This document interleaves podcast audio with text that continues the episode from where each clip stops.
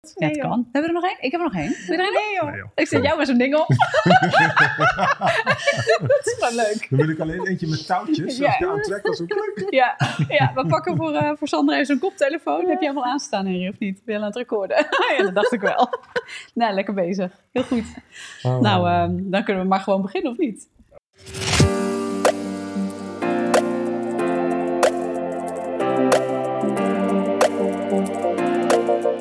Het mislukt, dan moet hij terugkomen. Het mislukt niet. We spreken. hallo eh, Sandra, hallo uit. Tineke. Welkom. Dank je. Dankjewel. Ja, lekker bij de Godfluencer and Friends series die we opnemen voor de podcast. En eh, ik vind het heerlijk, want ik ken jullie inmiddels al even. En eh, ik mag jullie wel friends noemen. Je kan dat nu nog onderuit als je het wil. Maar, eh, Graag, Tessa. ja, hè? Dus, eh, maar ik dacht eh, heerlijk om met jullie een keer te zitten, zoals we va- samen al vaker hebben gedaan. En gewoon lekker in gesprek te gaan. En we hebben al een onderwerp besproken, dus daar gaan we zo lekker induiken. Ehm en gewoon lekker daar, lekker echt in te duiken. En of het nou een half uur duurt of twee uur. We gaan het Mhm. zien. Het lijkt me gewoon heel leuk om daar met jullie over te bomen, te sparren. De kijkers en de luisteraars mee te nemen. Zeker. Dus, eh, dus nou, welkom. Misschien is het leuk als jullie kort even iets over jezelf vertellen. Ik weet niet of dat, eh, of Ja. dat leuk is. Wie je bent, wat doen jullie in hun leven? Yes, nou mijn naam is Tineke. Ehm, getrouwd met Sander. En eh, we wonen samen in Eindhoven. En we hebben drie, eh, ik wil altijd zeggen tienerjongens, maar de oudste is inmiddels 20. Ja, Dus die noemt zichzelf echt geen tiener meer. Eh, maar eentje van eh 20, 16 en eh 14. 14. Ja. En eh, wat ik doe is dat ik eh, veel met eh, christelijke ondernemers optrek. Ja. Eh, waarbij ik ze eigenlijk help. Ik, ik noem het zelf het Kingdom Impact programma. Eh, waarbij ik ze help om eh, te ondernemen met Kingdom Impact. eh, en te groeien met hun onderneming vanuit Gods principes van rust. Dus die twee gaan voor mij altijd hand in hand. En ik vind juist de spanning daartussen leuk. Dat je en mag groeien, maar dat wel vanuit Gods principes van rust mag doen. En eh, Gods stem verstaan en profetie heeft daar ook een eh, rol in. Omdat eh, het, nou ja, als ondernemer is dat, als het gaat over Kingdom Impact, heel belangrijk dat je ook die dagelijkse connectie eigenlijk Ja. met God hebt en naar Hem luistert voor nou, ideeën en suggesties voor je onderneming. Dus Ja. dat stukje pakken we daarin ook mee. En daar komt Sander ook regelmatig mij terzijde staan. Ja. ja mooi. Misschien Ja. gelijk een mooi loopje gelijk naar Ja. jou. Ja, dus eh, eh, ik zal niet zeggen ik ben getrouwd met Tineke. Maar, Ja. ja. Ehm, van achtergrond ben ik scheikundige. Ja. Dus ik heb een master en PhD in scheikunde. En ik heb jarenlang in eh, de industrie in de, bij ASML en Philips gewerkt. Dus echt een techneut. Ehm, en eh, het profetische is in eh, 2015 in mijn leven geopend. Eh, en dat is zo gegroeid dat ik in, vorig jaar, ongeveer een jaar geleden, een switch heb gemaakt. eh, mijn baan heb opgezegd eh, en voltijds bezig Ja, eh, ben gegaan met eh profe- profetie bekendmaken eigenlijk. Dus niet Ja. alleen profiteren, maar ook juist andere mensen activeren in profetie. Ja, ook het verstaan van de stem van God überhaupt, hè? Ja, Maar dan echt in het profetisch woord, dus, eh, dus daarin dingen verstaan. Ja. Mooi hè, want jij eh, je hebt inderdaad een achtergrond in de scheikunde. Ik heb dat heel erg in de biologie en ook een stuk, dat is heel erg synchroon. Jij bent vorig jaar, eh, heb je je baan opgezegd, ik ook. Ja. Dus dat was een heel grappig, Ja. Ja. grappige samenloop, zeg maar. Ja. En Tineke, met jou heb ik natuurlijk eerder nog twee, volgens mij twee afleveringen opgenomen. Klopt. Eh, ook over een stukje psychologie, want jij hebt psychologie-achtergrond ook nog. ja, klopt. Dus eh, jullie hebben een hele diverse achtergrond met heel veel eh, dingen die je raakt. Wat je denk ik ook wel weer meeneemt in waar je nu in functioneert. Maar waar jullie nu in functioneren is vooral echt de stem van God verstaan, profetie in business. Ehm, nou ja, en volgens mij, ja Sander, jij komt echt in meerdere, meerdere ehm, lagen denk ik waarin je profetie meeneemt. Waar je mensen echt leert om daarin te wandelen. Hè? ja, Zeg ik dat toch goed? ja ik, allereerst, ik kom in allerlei denominaties. Ja. Dus eh, eigenlijk van katholiek gereformeerde kerken tot evangelisch Pinksteren. Ja. Ehm, eh, en voor mij maakt het echt niet uit of ik over eh, bij wijze van een schoonmaker profiteer of over een directeur. Ehm, ik vind het heerlijk om in kerken bezig te zijn. Dus als, als je kijkt naar mijn bediening, eh, Words of Life Ministries, dan, dan, dan zeg ik eigenlijk, ik heb een hart dat profetie terugkomt in elke kerk Mooi. in Nederland. Ja. Laten we daar maar eens beginnen, maar het liefst elke kerk in de wereld. Eh, en eh, en ik heb echt een hart voor leiders. En dat hebben wij denk ik al, Ja. allebei Ja. wel als een gezamenlijk thema. Dat we, we, we, we, houden ervan om leiders bij te staan, te helpen met profetische woorden. En ook mensen naartoe te rusten, zodat zij weer andere mensen kunnen toerusten. Dus het stukje discipelschap. Je hebt bij Navigators gewerkt eh, een aantal jaren, Tineke. Dus discipelschap, ook in het profetische, vinden we heel erg eh, tof om, om mee te nemen en andere mensen eigenlijk toe te rusten. Ja. eh, zodat zij weer eh, hun taak kunnen doen in het Koninkrijk van God. Ja, mooi hè, want ik was net, ik had een veel te wit jasje aan, nou dat ging op beeld, eh, dat, dat, eh, ik gaf bijna licht, dus ik ben net snel even heen en weer gereden. En jullie, ik kwam hier in een gesprek binnen, want hier achter zit crew hè, die zit eh, lekker mee eh, te werken hier natuurlijk.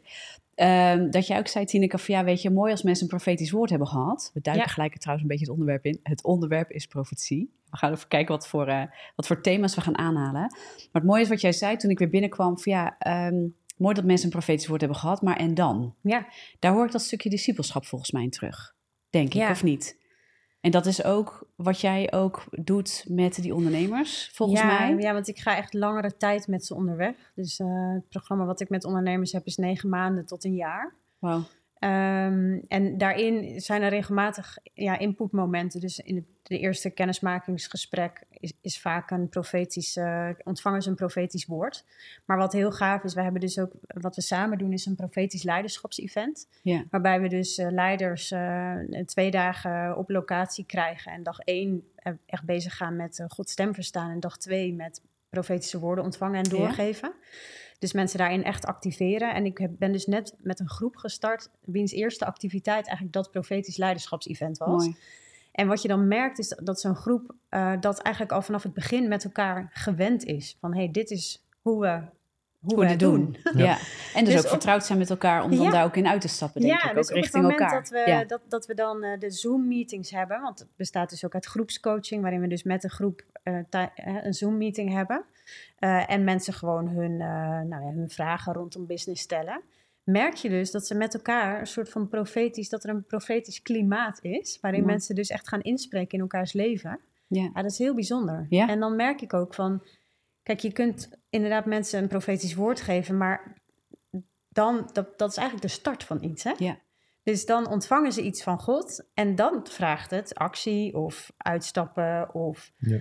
Nou, wat er dan ook maar. Maar dan, Ja. dan gebeurt er iets. Dan wordt er iets in gang gezet. En dan wordt het eigenlijk natuurlijk interessant voor mij. Hè? Want ik ben echt, wat dat betreft, daar hadden we het net ook even over, meer de coach. ja, mooi. Die Ja. dan inderdaad zegt van oké, nou tof, dat woord. En nu? Wat ga je ermee doen? wat ga je jij, ermee om? Wat, Ja. je- wat jij dus ook eh, gewoon leuk vindt, is, is echt gewoon die woorden geven, mensen activeren. En ik denk dan, oké, en wat nu? Ja. En dan neem ik dus mensen daarin een stukje Ja. verder mee eh, op weg. Ja. Heel Ja. interessant. En daar zijn jullie dus ook samen elkaar in aan het aanvullen.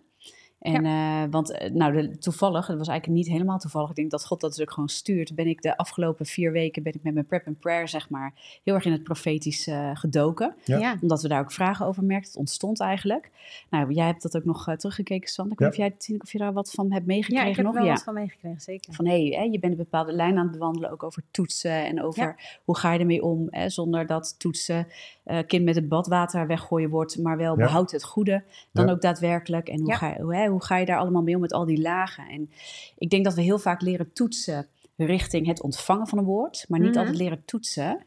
Tenminste, dat is wat mij eh, een beetje opvalt. In als wij een woord voor iemand hebben ontvangen, hoe we daarmee omgaan. Oh ja. Ja. Wat wijsheid is, hoe weten we nou hoe we het moeten brengen. Ja. Ehm, ja, Sander, daar hebben we het wel ook vaker over gehad. Je Ja. hebt eh, eh, twee keer ook hier voor een aantal mensen geprofiteerd toen hier in de, in de ministry, zeg maar. De tijd voor genomen. En dan gaan we ook kijken van ja, hoe ga je ermee om? Heb je een klein stukje eh, ook meegegeven. En dat is wel belangrijk dat je hebt het over een profetisch klimaat. Ja, wat is dat dan? En, Ja. en dat heeft ook met veiligheid te maken, Ja. maar ook met dat die veiligheid ook weer niet de vrijmoedigheid tegenhoudt, denk ik. Ja. Nou, dat is denk ik wel leuk om, eh, om op in te duiken. Ja. Ja. En ehm, ik pak even mijn briefje erbij, want ik had wat dingen opgeschreven. Eigenlijk vanuit wat jij, eh, wat jij al eh, had eh, meegegeven, Sander. Want je had echt naar gekeken van ja, zijn er vragen vanuit je, vanuit je luisteraars, vanuit je publiek? En, maar je kwam zelf al met een, eh, met een paar mooie onderwerpen. En ik denk dat een van de dingen die mij heel erg treft, ook voor de mensen, is eh, het verschil tussen iedereen kan profiteren. Je hebt een gave van profetie en je hebt de bediening, Ja. profeet, Ja. zeg maar. Ja. Dat zijn drie verschillende lagen Ja. Ehm, waar we denk ik soms niet altijd goed beeld van hebben, eh, waardoor, en ik ga het even heel gechargeerd zeggen, waardoor we eigenlijk iedereen kan profiteren. Soms kunnen gaan verwarren met iedereen is een profeet. Ja. Hm. En dat, eh, daar zitten echt wel lagen tussen. Ja. En dan pak ik hem even heel zwart-wit. Ja. Maar ik denk dat daar echt wel veel vragen ook over zijn, hoe je daarnaar kan kijken. En wat ik heel tof vind voor jullie persoonlijk om eens op in te gaan, dat zei jij heel duidelijk en dat weet ik ook voor jullie. Jullie zijn allebei heel profetisch sowieso, maar je beleeft dat heel anders. Je gaat er heel anders mee om, je ontvangt het anders. Ja, klopt. Dat is misschien wel leuk eh, Ja. om ook eens op in te duiken. En dan gaan we kijken, we hebben nog wat dingen. Ehm nou, profiteren voor ondernemers, Eh, geestelijke zintuigen. Ook iets heel interessants, want daar heb ik het ook over gehad. Ja. Daar ben jij ook heel bewust over bezeg, Sander? Ja, Want jij ik, bent eh, bezig binnenkort, met- komt mijn, Ja. binnenkort komt mijn tweede boek uit. Ja. Dus mijn eerste boek is Woorden van Leven. Dat gaat echt over profetie. Die heb ik hier liggen. Ja. Dat is Even het in boekje beeld. Woorden van Leven. Ik hou hem even bij mij in beeld. Mm. Dat is jouw eerste boek? Ja, en dat, dat geeft eigenlijk voor mij de essentie weer van wat profetie is. Dus Ja. het is woorden van leven spreken. Het is zeker geen veroordeling. Eh, want Jezus, die wordt eigenlijk de grote profeet. Die is de grote Ja. apostel, profeet, evangelist, herder en leraar. Hij heeft ze Ja. alle vijf. Eh, maar hij was niet naar de wereld gekomen om de wereld te veroordelen. Dat staat in Johannes 3, Mooi. vers 17. We kennen allemaal Johannes 3, vers 16. Als Ja. lief het God de wereld. Ja, Maar daarachter staat, Jezus kwam niet naar de wereld om de wereld te veroordelen, Ja. maar om die wereld te redden.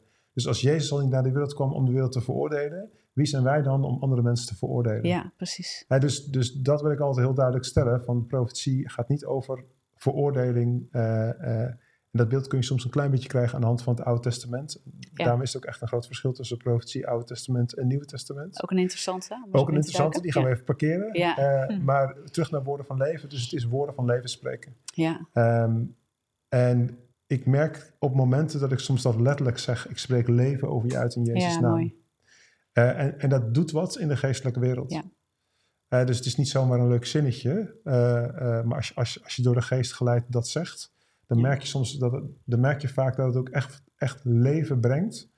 Eh, en dat is eigenlijk wat profetische woorden zouden moeten doen. Ja, Soms zijn het soort van ehm, puzzeltjes die je krijgt. ja, Dus niet elk woord is heel erg duidelijk van hè, wat, wordt er nu, wat wordt er nu van mij verwacht. En daarom is het denk ik ook heel erg goed eh, dat je met mensen optrekt eh, en dat je ze eigenlijk helpt om die woorden soort van te ontrafelen en die te hoe-vraag te beantwoorden. Hm. Want dat, die zie je heel vaak bij profetie, ja, maar hoe dan? ja. Ja. Ik denk dat dat wel heel erg zit, ja. Ja, Ja, en ook eh, misschien de timing. Hè? Dus, eh, dus je ontvangt woorden nu, maar God staat buiten de tijd. Weet je Ja. wel? Dus die kan soms dingen zeggen over verleden of over toekomst. En wat ik heel mooi vind, een vers uit de Jesaja 55, ook over de woorden van God, die nooit leeg terugkeren. En dan staat er, eh, zoals regen of sneeuw de Ja. aarde doordrenken, Ja. bevruchten en laten gedijen, zo zullen mijn woorden niet leeg terugkeren. Ja, heel mooi. En wat ik daar heel mooi aan vind, is je hebt regen en je hebt sneeuw. En regen, dat, dat is zacht en dat kan, dan is de grond, is, is, dus dat kan de aarde eigenlijk gelijk opnemen. Maar als het sneeuwt, dan is die aarde steenhard, kei, keihard. En is het koud, dus die sneeuw die blijft liggen als het ware. Dus die woorden van God, die, die- soms ontvang je woorden die niet voor nu zijn. En, Ja. en die sneeuw, die, die kan de aarde pas opnemen op het moment dat de zon gaat schijnen en dat het weer warmer wordt. ja, anders en seizoen dan- wordt. Precies. precies. En dan Ja. zijn die woorden van toepassing. Dus, dus ook dat is vaak een vraag. Dus als je een woord ontvangt, is ook een van de vragen inderdaad van... hey, is het voor nu ja, of nog niet? Ja, Mag Ja. het nog even sneeuw zijn? ja, Of Ja. is het al een regenwoord? ja. ja. Ja. Ja, en ik merk als, je, als mensen profetische woorden ontvangen, dat ze heel vaak het proberen te betrekken op het hier en nu. Mm. Ja. En dat is ook heel logisch, want je zit met allerlei vragen of, eh, of je hebt misschien wel keuzes. En je probeert uit elk woord soort te halen van is het voor nu, is het voor nu of is het, kan ik dat voor nu gebruiken? Ehm, volgens mij is de uitdaging in het ontvangen van woorden dat je ze niet gaat verbuigen van ja, dit is graag wat ik wil en nu hoor ik de bevestiging in de woorden. ja. Ja, dus, dus de profetische woorden ontvangen is ook wel een hele kunst. Waarom is dat een hele kunst? Laten we gelijk eens leuk op... eh, Ja, Oh, Tineke heeft trouwens... Ik denk dat jouw microfoon iets lager mag, want ik denk dat hij voor het beeld heel erg voor je neus zit. Oké. en dat is zonde, dan zien we jou, jouw mooi gezicht niet. Dat kan natuurlijk niet, hè? ik weet niet of dat zo is. Ik kijk even naar... eh, ja, hè? Ja. Nou, helemaal goed. Top. mooi. Ja, waarom is het, het ontvangen van profetische woorden een kunst? Omdat, ehm, omdat je, net zoals je profetische woorden kunt spreken uit verlangens, Ja? dus als ik heel, heel veel verlangens voor iemand heb, ik, ik profiteer zelden over Tineke. Ja. Eh, omdat, ik, Ja. omdat ik heel veel... Jammer. Jammer, hè? ja. Oh omdat ik heel veel, heb ik zelf omdat Ja. ik heel veel verlangens Ja. voor heb. Ja. Ik heb gelukkig heel veel Dus dan- profetische vriendjes en vriendinnetjes. Ja, dus- precies. dus- Ja, Dus precies. dat komt wel goed. Maar, eh, Ja. maar, maar het is dus mensen die je, die, die diep in je ziel zitten, waarmee je zielsbanden hebt, is het gewoon veel lastiger om over te Ja. profiteren, omdat je gewoon eigen verlangens hebt. Ja. Nou, die eigen verlangens die kun je ook meenemen in het ontvangen van profetische woorden. Oké, ja, dus als jij, als jij heel erg, eh stel je voor, jij, je bent heel erg op zoek naar een nieuwe baan, of je wil heel graag een nieuwe baan, Ja, dan kan elk woord wat je, als iemand dan zegt deuren gaan zo- open, dan denk je, oh, maar het gaat over die nieuwe baan. ja, zo ja. Ja, Dus, dus je, je kunt wo- woorden heel erg gaan invullen. Van, dus ik zal een heel concreet voorbeeld geven wat ik ooit heb meegemaakt. Eh, ik zei tegen een vrouw, eh, ja, ik zie een landschap vol met bergen.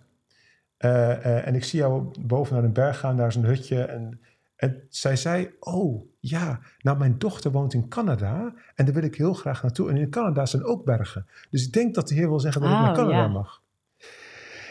Dus ja, goed, dat, dat, dat zou kunnen, maar ik proefde ook heel veel verlangen in haar hart om naar Ja. haar dochter te gaan. En dan kun je dus een woord nemen wat eigenlijk ging over bergen. En dan via een associatie van, ja, maar in Canada zijn ook bergen. ja, Kom je uit bij wat je heel graag wilde, Canada. ja. Mm. En dat is soms heel tricky als Ja. het gaat over, of dat is waar je jezelf op moet eh Wat toetsen. zou je, ja. Ja. inderdaad. Wat, hoe zou jij dan, hoe, en dat is vaak de vraag dus weer van mensen, hoe toets je nou zo'n woord dan? Ja, Bijvoorbeeld, vraag. hoe zou je dat doen? Ja. Ehm, nou, eigenlijk er zijn alle, allerlei manieren die je al hebt genoemd eh, in je eerdere uitzending. Over Ja. hoe toets je profetische woorden? Is het bijbels? Eh, eh, is het voor mij? Is het voor nu?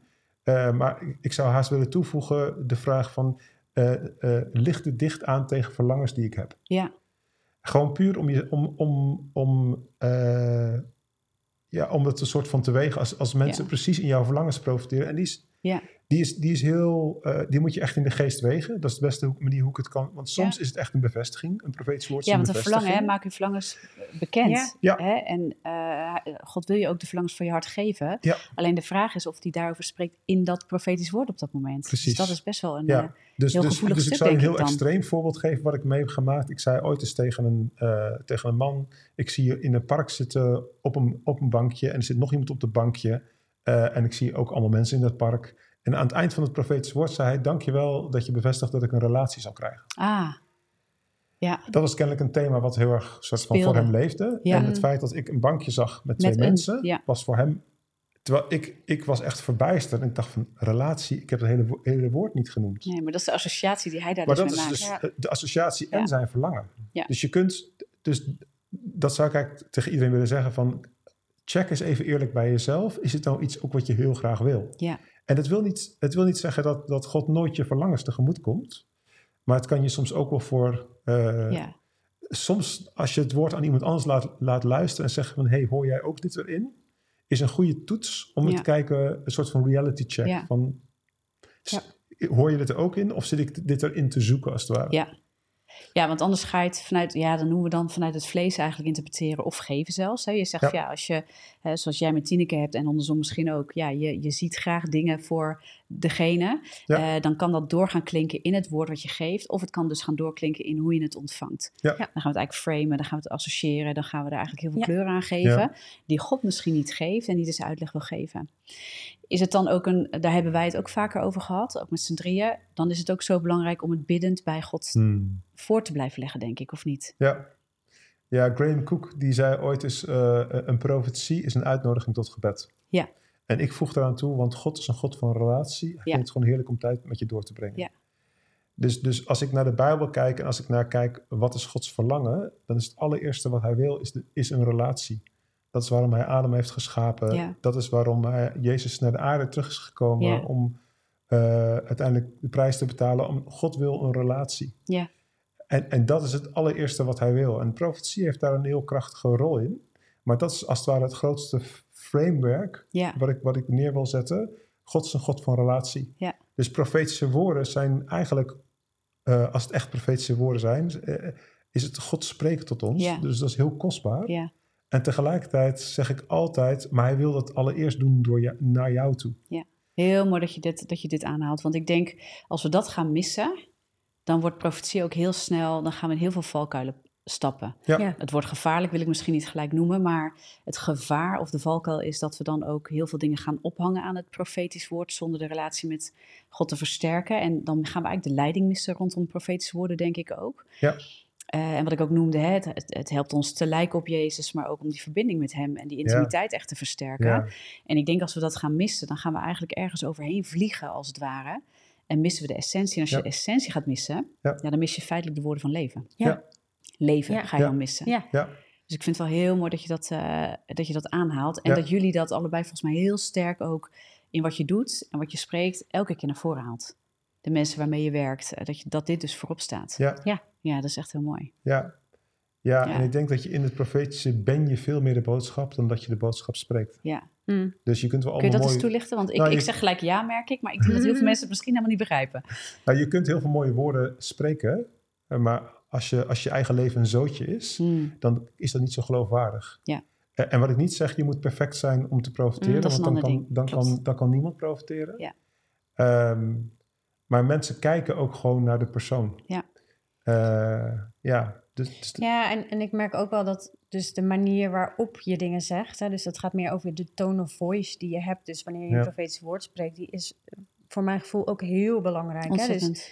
dus, eh, of hoe je kijkt op het moment dat je spreekt. Dus eh, daarin denk ik, eh, en dat is denk ik ook waarin we- je als, als een, iemand die een profetisch woord geeft ook op Jezus mag lijken. Dus dan denk ik, als Jezus inderdaad komt met liefde en met Ja. waarheid en dan zijn dat dus ook dingen die mogen doorklinken eigenlijk in jouw Ja. woorden. En niet alleen in wat je spreekt, maar ook in hoe je het spreekt. Mm. Dus, Ja. dus inderdaad, en, en hoe je kijkt. En, dus ik merk inderdaad ook dat mensen soms gewoon woorden terugluisteren. En gewoon eh, dat ook de klank van hoe je het zegt, Ja, weet je wel? klopt. Dat dat Ja. gewoon eh, iets raakt in hun hart of zo. Ja. Omdat, omdat dus in de woorden en de manier waarop je het zegt, mag je ook de liefde van, van de vader eigenlijk door laten suipelen. Ja. En dat voelen mensen. Dat, Ja. dat, eh, Ja, dat denk ik ook. Nou ja, jij bent ook eh, therapeut geweest. eh, ik ben ook therapeut geweest. En ik merkte altijd, ik weet niet of je dat herkent. Ik denk, ik denk dat ik het er wel eens met je over heb gehad. Maar als we irritatie hebben, en vanuit irritatie spreken, het is, voelbaar, het is eigenlijk voelbaar. Ja. Hmm. En eh, dat is ook als je met liefde spreekt. En ja, hoe toets je dat nou bij jezelf? Dat is echt als je de ander voorop hebt staan. Ja. Hè, acht de ander hoger dan jezelf. En dat Ja. gaat er toch over. En zeker met profetie zie ik dat ook wel eens ontstaan. Soms gaat het bijna over het kunnen geven van een profetisch woord... eh, boven dat we de ander opbouwen. ja. Hmm. En ik denk als we dat gaan verliezen, dat, een, dat het ook soms, eh, dat profetie ook een soort afgoderij kan gaan worden. Ja. Misschien heel zwart-wit neergezet, maar in ieder geval iets gaat bewerken waarbij het veel meer gaat over ik ben een boodschapper en ik heb iets interessants. Ehm, als dat we gaan letten op, hé, hey, maar wat wil God voor jou doen in dit Ja. woord? Ja. Wat, wat wil hij Ja. brengen? Ja. En dan kun je zelfs bepaalde nou, vermaning of correctie, kun je zelfs, mag je soms door laten Ja. komen. Maar dat, als het vanuit liefde is, je weet zeker, maar God heeft hier een antwoord ook gelijk in liggen Ja. voor jou om ergens uit te stappen of eh, om ergens eh, doorheen te komen, dan denk ik dat het zo anders gevoeld wordt in de Ja. woorden. Als dat je, hè, dus we hebben het over horen en voelen eigenlijk tegelijkertijd in dit hele ding, denk ik. Ja. Ja, en Ja. ik denk dus dat daarin dus dat het van, van degene die een profetisch woord geeft ook een bepaalde nederigheid vraagt. Ja. Ja. Want je, be- het Heel gaat mooi. niet om jou. Nee. Het is niet mijn Nee. feestje. Nee. Het, is, het feestje van God. En toch voor die ander. Toch merk ik dat wel eens. Ja. Dat we daar soms, hè, want super gaaf dat we allemaal kunnen leren profiteren. Ja. Nou, daar kunnen we zo nog even op induiken. Ik denk dat het heel interessant is dus. Ehm, maar soms heb ik het idee dat we dat heel erg willen doen om iets te kunnen zijn. Ja. Hmm. En, ehm, want dan, zijn, dan hebben we echt iets te brengen als we een profetisch woord hebben te brengen. En ik denk dat we daar echt een soort ehm, misvatting van hebben. Ja. En dat, we dan dus, dat het dan ook een meer een bevestiging van ons als de Ja. gever van het woord wordt, als dat het, Dat het haast erkenning voor jou is. ja, als dat Als- het woord, ik, Ja. ik, ik wil dienstbaar zijn, ik wil echt iets brengen omdat het de ander opbouwt. Ja. Ja. En ik denk dat daar zitten alle Ja. nuances in natuurlijk. Ja, maar, en, en, dan, en dan kun je ook, dus wat voor mij ook heel erg met die nederigheid te maken heeft, is dat de manier waarop je een woord geeft ook altijd de vrijheid bij de ander laat. En Ja. zonder dat je daarmee soms de urgentie die in woorden kan zitten, omdat God daar een bepaalde urgentie in, in legt, ja, dat, dat staat daar los van. Maar de nederigheid, eh, die, die, wat volgens mij mee kan komen in profetische woorden, is dat het ook snel een soort van manipulatie, of dat de ander Sturend. moet, dat dan, ja, Ja. precies. ja, sturend. Terwijl eh, de ander het heeft. Het is niet zo dat de relatie van de ander met God alleen maar via mij helpt. Juist. Maar die heeft zelf een relatie met God. Dus die, Ja. die mag het ja, toetsen ook. Eh, Zeker. En, en die, die heeft dus de vrijheid om Ja. ook met dat woord eigenlijk te doen. Ja. eh, wat, nou, wat de Heilige Geest hem of haar ingeeft. Ja. En Want dat vraagt dus nederigheid van mij om Zeker. de vrijheid bij de ander te laten. Want Ja. je noemt ja, sturend of manipulerend. Manipulerend is dan inderdaad hoe we het snel dan negatief uitleggen. Hè? Van, Ja. hey, er komt een soort controledrang ergens vandaan Ja. bij degene die het dan zou geven. Ja. Eh, maar een woord kan wel super richtinggevend zijn. Ja, Hè, dus het kan wel in die zin sturend in een positieve zin. Ja. Helpend zijn aan een seizoen waar God iemand heel urgent in wil vertellen. Joh, luister, je moet je gaan voorbereiden. Of dit is de tijd, dit is waar ik heen ga bewegen met je. Ja. Dat je heel veel details zelfs kan brengen in een richtinggevend woord. Waarbij details soms kunnen leiden ook tot het vastzetten van dingen. Als we dat dus vanuit een eh, meer manipulerende Ja. Eh, context gaan brengen. Ja. Ik weet niet of ik het zo goed uitleg, maar Ja. daar, zitten, daar zitten natuurlijk ook die, die nuance in. Dus een woord Ja. kan heel stevig en heel richtinggevend zijn en toch de vrijheid laten bij de ander. En dat zit dus er- ergens in de intentie. Ja. Ja. Maar ja, Ja. ik denk dat mensen het best wel eens lastig vinden om de intentie te kunnen toetsen. Ja, en ik denk, ik denk Ja. wat een goed profetisch woord brengt. Ik, ik was eh, pas in het buitenland en daar las ik Efeze 3, vers 12 in, Mm. in de NIV-vertaling. Ja, Eh, en zonder over de hele tekst in te gaan, stonden er twee woorden die voor mij uitsprongen. Er stond namelijk freedom en confidence. En toen dacht ik, ja, dat is wat een goed profetisch woord brengt. Freedom en confidence. nou mooi. Dus het geeft vrijheid aan mensen. Ja. Eh, dus eh, iemand zei ooit, is, my word is not your prison. Dus Oh, mijn woord mooi. is niet een, niet een gevangenis waar je een soort van niet meer uit kan. Ja, Eh, maar dat is dus de, want echte profetische woorden bevatten waarheid. Ja. En de waarheid maakt je vrij. amen. Ja, heel dus mooi. dat is, dat, is hoe, dat is hoe profetische woorden vrijheid brengen. En, maar ze brengen ook confidence. En dus vaak als we over profetische woorden denken, we denken we, oh, corrigerende woorden of richtinggevende woorden of misschien heel grote woorden voor het land. Ja, Terwijl wat ik soms zie wat mensen veel meer nodig hebben, is het stukje bev- bevestiging eh, in wie ze zijn. En dat, dat is niet alleen voor, de- voor de mensen die nog eh, niet zo goed weten wie ze zijn in Christus. Maar soms wil je gewoon eventjes weer weten dat je de geliefde zoon bent. Ik heb er nooit een probleem mee als Jezus dat tegen mij zegt hoor. Nee, Dat precies. hij zegt, Sander, ja, je bent de wauw. geliefde zoon. Dus dat, dat, Ja. dat, dat- daar krijg ik geen genoeg van. Ja. En, en wat dat doet, is dat het het bouwt vertrouwen. En dat is ook wat ik soms terughoor van mensen. Hè, de woorden geven me het vertrouwen. Ja. Ja. één, God is met mij. En twee, in zijn kracht kan ik dit. Wauw. Het bouwt dus ook, vertrouwen is ook geloof Ja. voor de dingen die God met je Ja. of door je heen wil gaan doen, Ja. hè? Ja. Denk ik ook. Ja, Dat je klopt. dat vertrouwen ook echt krijgt van, Ja. oh, God ziet het, ziet het met mij zitten. Ja, dat is het. Eh, dat is het eigenlijk. Eh, ondanks wat er misschien speelt in mijn leven, ziet God het met mij zitten. Ja. En eh, kan ik dit met hem dus gaan doen. Ja, En dat is wel iets echt heel moois. ja. ja, Ja, Ik, ik zeg ook wel eens tegen mensen, er is zoveel vertrouwen van Jezus in jou. Want stel je voor, Jezus overziet alles en iedereen. Ja. Hij, hij, hij, hij ziet al het einde van de tijd. Hij, hij, hij zag het begin van de tijd en hij is overal op dezelfde plek. Dat is de complexiteit van wie Jezus is. ja, Maar in ieder geval, hij, eh, hij heeft zo'n overzicht dat eh, hij weet gewoon wel waar je uit gaat, zonder dat hij voor jou beslist. Hij weet waar je uit gaat komen. Dus hij Ja. kan zo vertrouwen hebben, want hij weet gewoon dat het goed komt. Ja. Want zijn plannen gaan, gaan gewoon sowieso slagen. ja, En de uitnodiging is: kom, eh, join my plans. Kom, Ja. kom in mijn plannen wandelen, ja. want die gaan slagen. Mooi. En ik denk dat we dat heel vaak door onze, onze visie, eh, ons wereldbeeld, onze visie op onze situatie, dat helemaal niet kunnen zien. Eh, en dat, dat, dat, en dat zijn ook wat woorden van leven doen, die spreken daar dwars doorheen eigenlijk wat God ziet. ja. Ja. Dus hè, we, zeggen wel eens, we moeten geloof hebben, maar we moeten eigenlijk het geloof van God hebben. Dus wat we willen is het zicht van God op de situatie. Dat is ook wat de profetische doet, het hart van God openbaren, Ja. zicht van God openbaren. Ja. Ehm, wat hij ervan vindt, wat hij erover te zeggen heeft, waar hij wil dat je naartoe beweegt, wat hij wil vrijzetten, eh, of misschien wel van je af wil breken. Ja, Dat is wel wat het doet. Ja, Ja. zeker. Ja, heel mooi. Is het, en dan is het heel interessant om te kijken van, hé, hey, we kunnen allemaal de stem van God verstaan.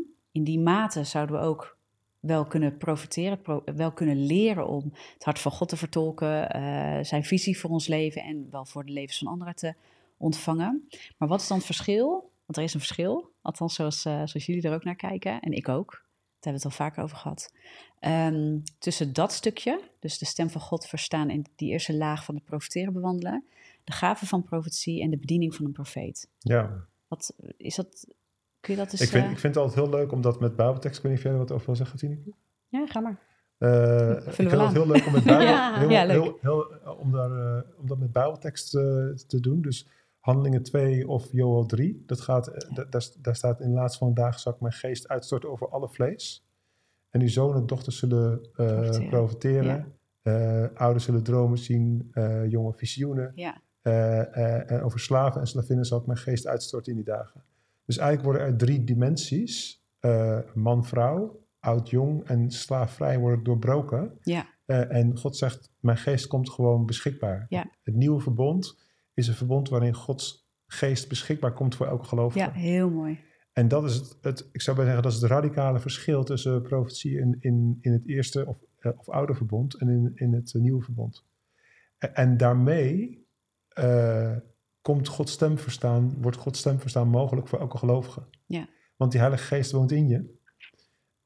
Dus God is nog nooit zo dichtbij geweest als nu. Ja. En ik zou bijna zeggen, of het je ervaring is of niet. Dus voel je je niet Ja. veroordeeld als het niet je ervaring is.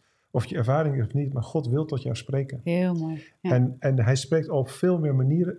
Elke gelovige heeft minimaal één keer Gods stem verstaan. Anders was je geen gelovige geworden. Ja, dat is een Hè, mooie. dus, dus, dus sommigen zeggen, oh, ik heb nooit Gods stem verstaan. Vraag ik wel eens, ben je, ben je christen? Ja, zeg, dan heb je toch Gods stem verstaan. Dacht je dat je uit jezelf christen bent geworden? Mm. Er is een roep van God geweest waar je antwoord op hebt ja, gegeven. zeker weten. Dat is een hele mooie inderdaad wat je zegt. Want ik denk dat daar, daar denk ik eigenlijk ook nooit zo over na. Nee, Mhm. maar mensen Nee. altijd. Mensen denken, oh, de- sommige mensen denken, denken letterlijk, ik kom ze op mijn cursus wel eens tegen, dat ze denken echt van, oh, dan hoor je zo'n stem die zegt. Sander, weet je wel? ik, heb- ik heb zelf nog nooit een hoorbare stem gehoord. Ik, ik ken genoeg mensen die het wel hebben gehoord, maar ik heb het zelf nog nooit gehoord. Ja, dus God, klinkt ja. voor mij als, als gedachten of als ingevingen. Of, en dus, dus, dus, dus Gods stem verstaan is iets heel, voor mij is iets heel natuurlijks geworden. Eh, en is gewoon iets heel alledaags. God wil, God, dan, Ja. Hij is een God van relatie. Hij vindt het heerlijk om tijd met ons door te brengen en hij wil tot, tot ons spreken. Ja, en de Ja, geest is in ons en leidt ons in de volheid van God, zegt het woord, en leidt ons in de volle waarheid. Dus Ja. het Ja. is ook een geest die leiding geeft en met ons communiceert. Anders zou die geen leiding kunnen geven aan ons. Eh, dus die leiding heb- is allemaal iets wat, eh, wat we hebben ontvangen. Ja. En die ook getuigt, de geest getuigt ook Abba Vader, dat wij kinderen van God zijn. Ja. Dus al die dingen, dat is wel natuurlijk eigenlijk al de stem van God die spreekt. Ja. Ja. ja. en wat ik dus mooi vind eh, als het gaat over iedereen kan profiteren of, of de Heilige Geest is, is bij iedereen, want daar gaat het eigenlijk over. Hè? Want, Ja, want- Dat is de eerste laag eigenlijk, Ja. hè, waar we het nu over precies, hebben. ja. Dan zie je dus, dus als je kijkt naar de Bijbel, dan zie je dus het, het eerste boek eigenlijk waarin mensen leven nadat Jezus uit de dood is opgestaan en de Heilige Geest heeft uitgestort, is het boek Handelingen. Ja. Nou, als je door dat boek Handelingen gaat lezen, ik heb dat op een gegeven moment gedaan, je zou dat gewoon ook eens, eh, hè, als je luistert of kijkt, ook eens even moeten doen. Gewoon eens even elk hoofdstuk bekijken van wat lees ik daar nou over hoe mensen met de Heilige Geest omgaan of hoe de Heilige Mooi. Geest met mensen omgaat. En dan Hmm. lees je dus vrijwel in elk hoofdstuk voorbeelden van de Heilige Geest die rechtstreeks tot Spreekt. mensen spreekt. Ja. Dus bijvoorbeeld een, ehm, eh, nou, op het moment dat eh, Saulus, hè, dus die is dan blind, en dan zegt God dus tegen Ananias, die een paar straten verder woont in Damascus, zegt hij, hey, eh, je, moet, je moet naar de rechte straat, want daar hebben we Saulus. En dan, die Ananias, die gaat eigenlijk gewoon het gesprek met God aan, van ja, maar heer, dat kan toch niet, en die vervolgt ons, en die is helemaal niet verbaasd dat de Heilige Geest spreekt. Nee. Nee, die gaat gewoon het gesprek aan, weet je wel, alsof dat dus dagelijks eh, dagelijkse kost voor hem Ja. is. Nou, en de Heilige Geest die natuurlijk Paulus en Barnabas uitzendt op het moment dat ze aan het vasten en bidden zijn. En zo zie je dus in elk hoofdstuk wel voorbeelden dat ze heel dichtbij eigenlijk leven en dat de Heilige Geest rechtstreeks spreekt. Ja. En dat ik, als ik dan denk, hé, hey, maar dat is dus eigenlijk waar wij ons mee kunnen vergelijken. Want Ja. wij leven ook in de tijd nadat de Heilige Geest is uitgestort. Dus dit is eigenlijk hoe het mag zijn in het Ja. leven. Ja. Eh, dus, dus daar hoort volgens mij inderdaad ook die eerste, die eerste laag bij. Ja, dat Ja. denk ik Ja. ook. Dus, dus het communiceren door promptings, hè, dat vind ik wel mooi in het Engels, promptings of the spirit, hè, die indrukken van de geest. Ja. Ehm, en daar zijn ook wel heel veel, daar, daar zitten wel wat vragen ook bij, bij luisteraars, bekijkers van intuïtie, het hart is arglistig, dan kom je ook op de zintuigen. Ja. Ehm, wanneer weet ik nou dat een, dat een iets, is dat nou intuïtie of is dat nou een indruk van de geest? Ik denk dat dat Ja. straks misschien Ja. nog heel interessant is om even Ja. aan Ja. te Ja. halen. Ja, dus, dus dit was nog God- Gods stem verstaan. Maar om terug Ja. te komen op jouw driedeling. Ja, Zelf noem ik het de drie functies van profetie. En ik Ja. vind functies een mooi woord, omdat het, het is functioneel dat elke gelovige kan, kan profiteren. Het is Ja. functioneel dat er een gaaf is en het is een functioneel dat er een bediening is. ja, En die, eh, eh, als we het hebben over die functie, iedereen kan, ehm, iedereen kan profiteren. In de praktijk zie ik vaak als er sterke aanbidding is, dan gaat er iets open in de geest. Ja. En dan wordt het voor mensen makkelijker om profetische indrukken te krijgen. Niet alleen voor profetische mensen, maar gewoon alle, allerlei mensen. Ja. Of als er iemand is die een profetische bediening heeft, of die heel sterk is, eh, heel veel geloof heeft om te profiteren, dan zie je vaak op het moment dat hij gaat profiteren, dat andere mensen ook in één keer indrukken Ja. krijgen. Ze gaan Ja. als het ware mee in, in het geloof wat hij heeft. En, en in één keer krijgen ze ook indrukken. Mooi hè? Ja, dat is heel mooi. En eh, bij iedereen, bij sommigen horen woorden, sommigen zien plaatjes of filmpjes, sommigen voelen dingen, sommige mensen proeven dingen. Ja. Ik heb pas een, eh, mijn nieuwe boek, heet dus De Geestelijke Wereld ervaren, een voorbeeld van iemand die als de aanwezigheid van God heel sterk is, voelt hij honing in zijn mond. Oh, wat grappig. Dat ik dacht van, oh, dat Ja. heb ik nog nooit gehad. Nee, maar- dat heb ik ook nog, had ik of nog nooit geuren, gehoord. Ja. ja. ja. Ik heb ook mensen inderdaad in het team zitten die geuren heel Ja. sterk eh, ruiken. Ah, ja. ja. Ja. heel bijzonder. Ja, Ja. heel bijzonder. Ja.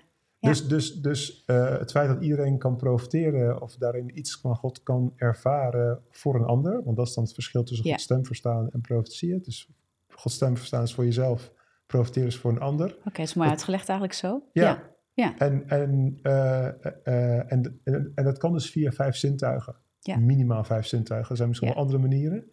Ehm, en dat is dus vaak, nou wat ik al zei, op momenten van aanbidding of eh, als, er een, als er een atmosfeer is waarin er geprofiteerd gaat worden.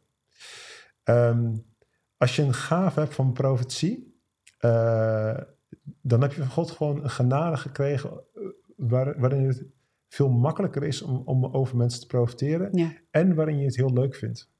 Oké, Eh, dus dat is de standaard definitie van een geestelijke gave. Ja. Iets, iets waarin je goed bent, het lichaam van Christus dient Ja.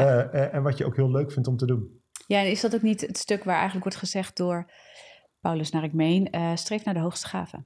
Hm. Ja. Dat is niet alleen in de gemeente hè, van wat is er nu belangrijk, maar ik denk ook van eh, wat heeft God je gegeven als hoogste gave? Waar Ja. functioneer je sterk in en waar Ja. merk je ook dat het gemakkelijker gaat? Ja. wil niet zeggen dat je geen angst hebt om uit te stappen Nee. of dat daar niet allemaal weerstanden in eerste instantie op zitten. Maar als je er eenmaal in gaat bewegen, dat je merkt, hé, hey, ik beweeg hier wel heel makkelijk in. Ja. Ja. Het vloeit wel heel makkelijk door mij Ja. heen. Ja. En dan vind je het vaak ook leuk. Dan, dan zit er een bepaalde ja, passie ook wel bij. Ja. Ja. Dus- Ja, en de enige manier volgens mij om te ontdekken dus of jij een gave hebt, is Ja. om te gaan oefenen met profetische woorden gaan Ja. spreken. Ja. Hoe ongemakkelijk en uit je comfortzone dat ook Ja, is. ja. Want dat is net als met eh, eh, hoe ontdek je of je de gave van genezing hebt. Ja, Ja. Niet, niet door op de bank te blijven zitten Nee. en te denken, nou, eh, briefje uit de hemel of zo. Ja? Nee, je, moet, je, moet, je, je gaat dan bidden voor mensen die ziek zijn. En dan merk je, hé, hey, wacht eens. Er gebeurt iets, de Heilige Geest doet iets door mij, Ja, weet je wel? En dan ontdek je van, oh, hey, ik vind het ook echt heel leuk. En het gebeurt vaker. En dan Ja. ontdek je, hé, hey, misschien heb ik die gave wel. En zo Ja. werkt het natuurlijk met profetie ook. Ja, want het is interessant wat je zegt. En dan gaan we niet zozeer op, op het onderwerp genezing in. Maar je Mhm. ziet natuurlijk ook dat er staat, hè, eh, zij zullen, de gelovigen, zij zullen zieken de handen opleggen en zij Ja. zullen genezen. En de Bijbel spreekt daarnaast over de gave van Precies. genezingen zelfs. Ja, Ehm, dus dat is heel interessant. Maar dat zie je bij profetie ook. Hè. Dus je hebt een algemeen functioneren, de functie van, Ja. ja, voor alle gelovigen. En je Ja. hebt dus ook nog een functie in een gave. Ja. Dus dat is wel heel interessant. En dan Ja. zie je dus dat er toch een sterkere of een, een hogere mate. Volgens mij is dat Romeinen 12 die ook zegt: eh, de profetie zal functioneren naar de mate van geloof. Ja, Ook zoiets de- interessants. je- je- Romeinen 12 vers 6, je profiteert naar Ja. de mate van je geloof. Ja, Ja. Dus, dus dat is eigenlijk gewoon hoeveel risico durf je te nemen. Ja, Dus als, dat ik tegen, jou. Ja. als ik tegen jou zeg, Jezus houdt van je, Ja, dan, dan is dat een accuraat woord. Dat Ja. is altijd waar. Ja. Eh, maar ik neem heel weinig risico. ja. Eh, want ja, er kan, kan, kan niet zoveel misgaan. Ja. Als, dat, als tegen Ja, je kan er niet naast zitten in de zin van het is sowieso waar. Nee, ja, precies. dus dat, ja, Terwijl als ik, speci- als ik specifieke eh, richtinggevende woorden ga geven, als ik zeg van joh, maar over drie jaar gaat er dat en dat in je leven gebeuren. misschien toch de helikopter dan, hè? Ja, tot die helikopter. Ja. De luisteraars gaan, de kijkers gaan hem even niet pakken, maar ja, we hadden over een helikopter. Ik stond vast voor de brug. Ik had beter een helikopter kunnen hebben. Ja. Dat was het. In plek van een auto op dat moment. Ja, ik zie in één keer zo'n plaatje van eh Tess van Ols Ministries op de Ja, zijkant. Kun je dat profetisch is samen? Ja, maar dan, stel, hè, stel dat je nou zou ja. profiteren dat ik over drie jaar in een helikopter zou vliegen. Eh, een beetje gek, een beetje gek voorbeeld misschien. Maar eh, dan neem je veel meer risico. Neem je veel meer hè, risico. Want, want ja, Ja. gaat het woord wel uitkomen. Ja. En, eh, en ik, ik ga wel iets nu zeggen waarvan je, waar je helemaal niet kan wegen in het nu. Of dat het klopt. Ja, En Ja. dat is denk ik wat jij dus bedoelt met Ja, ja, de en- mate van geloof is ook ja. de mate van risico die je durft te en, nemen. en risico's oh, zitten ook ergens wel in woorden van kennis, hè? Dus Ja. ik heb een keer tegen iemand gezegd die, die voorganger was in een stad in Nederland, dat ik zei, joh, de droom om op het zendingsveld te zijn, die, die is in jouw hart, en, maar God heeft die gezien. En die staat voor nu even op een parkeerplaats. En je zit nu op de plek waar je moet zijn. Oh.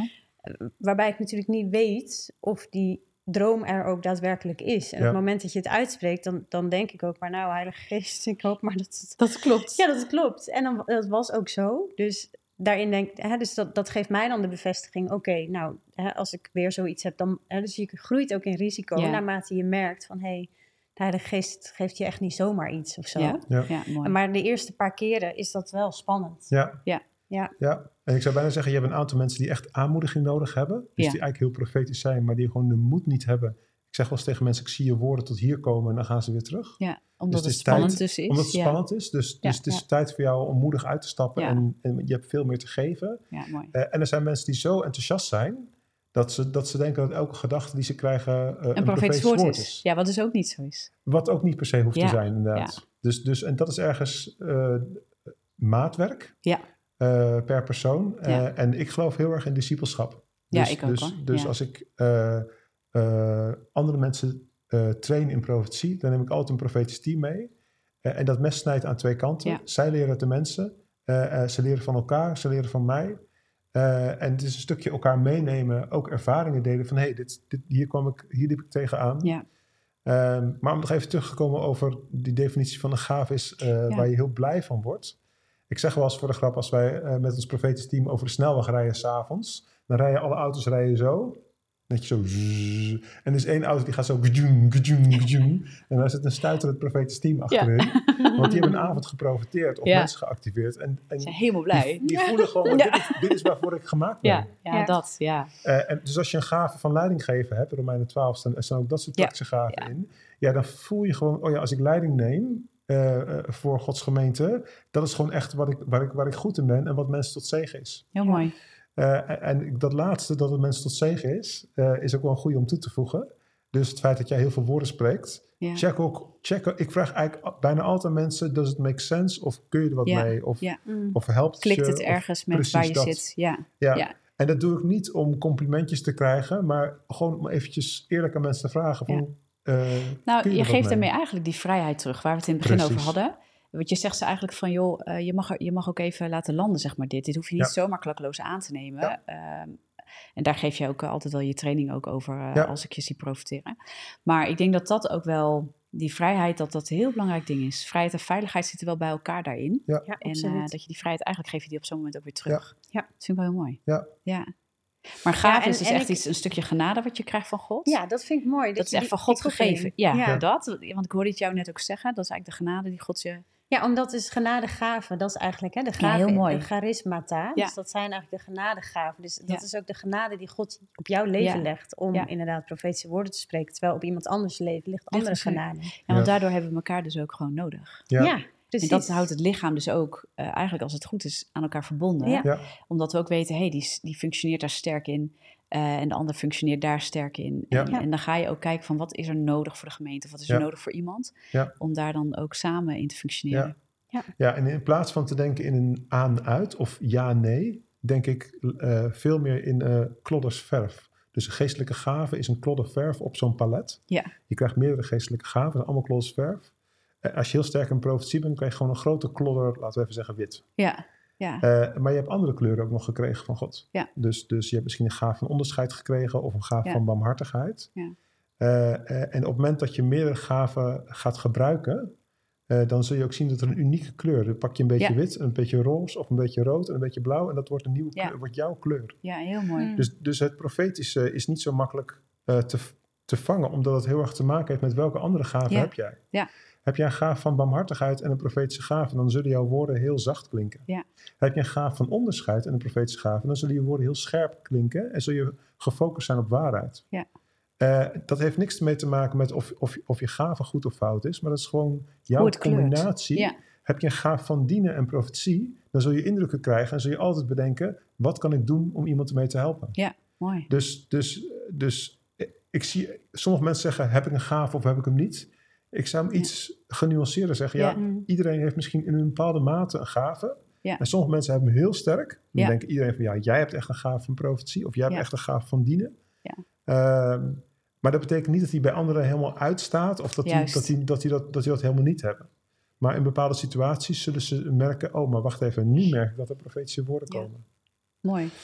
Dus, ja, dat is, ja, dat vind ik wel een hele mooie uitleg. Want dat geeft wel inderdaad heel veel kleur aan hoe je daar ook mee om kan gaan en dat je daar een beetje in kan relaxen. Ja, Ja. En wij mensen gaan heel snel in goed en fout denken, of in uit en aan, of het is er wel of niet, zwart-wit. Ehm, ik Ja, of nooit- zo moet het eruit zien. precies. Ja. Zoals jij Ja, profiteert, ja, Tessa, dit- zo zo moet het eruit, profiteren. Ja, Ja. Ja. een profeet, dat ziet er Dat is- zo uit. Dat is dan Ja. zo, ja, precies. Dat is, ja. ja, heel interessant. Want dat is ook Ja. natuurlijk waar jullie eh, nou ook allebei heel verschillend zijn. Ja. Ik ook eh, misschien weer heel anders functioneer daarin. Ehm, maar dat, dat is misschien leuk om daar ook gelijk een uitstapje in te maken. Want jullie hebben wel, ik, mag ik dat zo even zeggen, allebei de, een gave van profetie op zijn minst, zeg maar. Hef, daar functioneer je in, laat ik het zo zeggen. En allebei in een heel andere eh, kleur. Ja. Kun je daar eens wat over toelichten? Want hoe ontvang jij het, Tineke? Ja, voor mij werkt het eigenlijk het fijnst als ik... eh, dus, nou, even een heel klein stukje hulp, een soort van terug. Ja? ik heb ooit een profetenschool gedaan toen het profetische in zijn leven een soort van kwam. En, en ik met mijn eh, lang geleden gereformeerde achtergrond dacht... Oh, help! Wat gebeurt Wat hier? is dit? En wat vind ik hiervan? En wat zegt de Oh, Bijbel hier nou van? En, en, en hoe moet ik me hiertoe verhouden? En toen dacht ik, oké, hij groeit nu een soort van ergens in. Ik, ik moet daar gewoon iets van weten. Dus ik heb een profetenschool gedaan bij Matthew Helland. En eh, nou, ontdekte daarvan alles. En ontdekte ook dat de Heilige Geest soms ook door mij wil spreken. Ja. Dus ik was daar helemaal verwonderd en, en, en nou, blij over. En, maar ik merkte wel, na zo'n eh profetenschool, vijf avonden was, was dat toen, eh, ja, is het best lastig om dat te blijven doen. Ja. Dus je kunt daarna gewoon weer doorgaan in de normale orde van Ja. de dag, als het ware. Dus ik dacht, ik moet mezelf uitdagen om hierin bezig te blijven. Ehm, en nou, ik heb dus nu eh, voor mezelf bedacht, als mensen bij mij op kennismakingsgesprek komen, omdat ze een, een Kingdom Impact Call boeken, eh, dan krijgen ze van mij een profetisch woord. Dat staat gewoon op mijn website. Heb ik, dat is ook mijn uitdaging aan mezelf. Nou, dus gisteren was dus een dag dat ik een gesprek had met iemand. En dan ga ik in de ochtend, in mijn tijd met God, ga ik gewoon zitten. En dan zeg ik, Heer, deze persoon ga ik spreken. Wilt u mij accurate en liefdevolle woorden geven waar deze persoon echt mee verder kan? Ja, Hmm. En dan ga ik gewoon zitten en dan ga ik schrijven. En dan als schrijvend ontstaat het gewoon. mooi.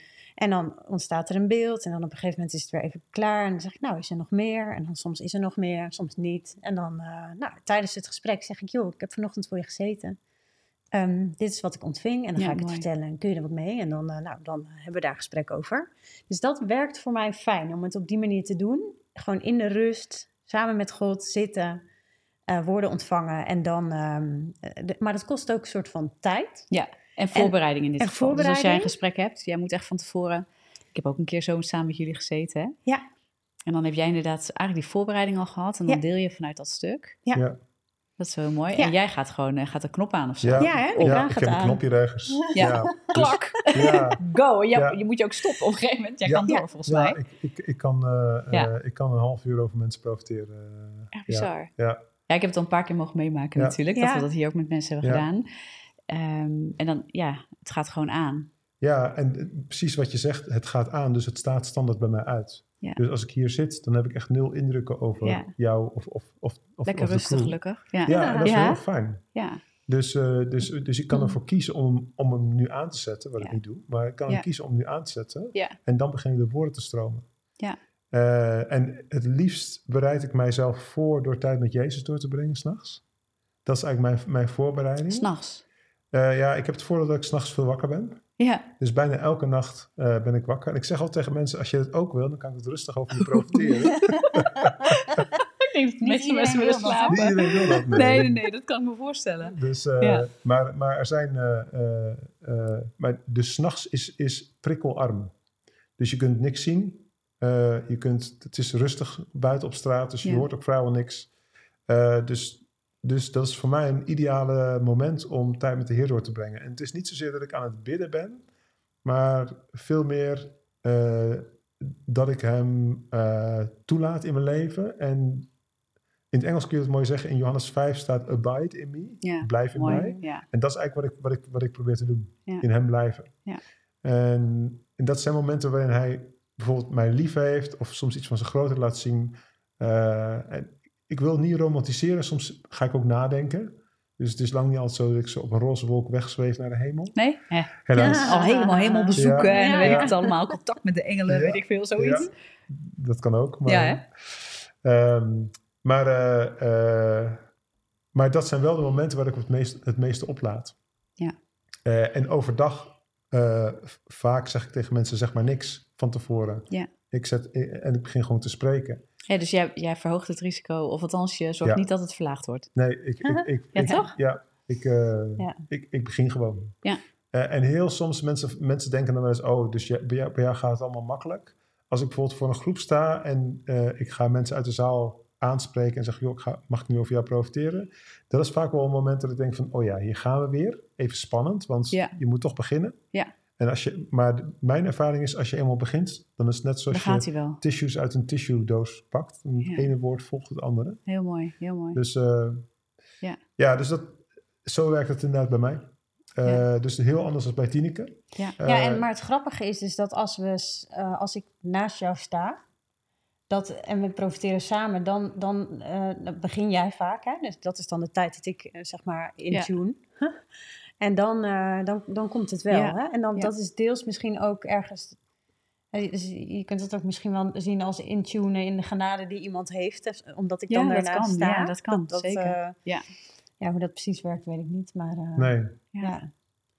nee en ik, ik, ik merk ook dat het komt niet in mijn geheugen terecht. Het is een, woord, een stroom van woorden Ja. die door me heen gaat. En eigenlijk, ik vind het heel leuk of heel mooi wat Johannes de Doper zegt eh, als hij Jezus ziet. Eh, di- hierin is mijn vreugde. U moet groter worden en ik kleiner. ja, heel mooi. En dat is denk ik het hart van het profetische. Ja, Waarin je zegt van nou, ik zeg ook wel eens, heer, ik ben niet geïnteresseerd. Ik zei het gisteren nog, heer, ik ben niet geïnteresseerd in mijn eigen woorden. Ik ben er gewoon niet in geïnteresseerd. Het enige wat ik wil horen is, is, uw wat u heeft te zeggen. Ja, Ja. wauw. Ja, heel mooi. Dus, dus eh, ik, ik ben tevreden als ik de buis mag zijn waar Gods water of Gods olie doorheen stroomt. Ja. Eh, en niet meer dan dat.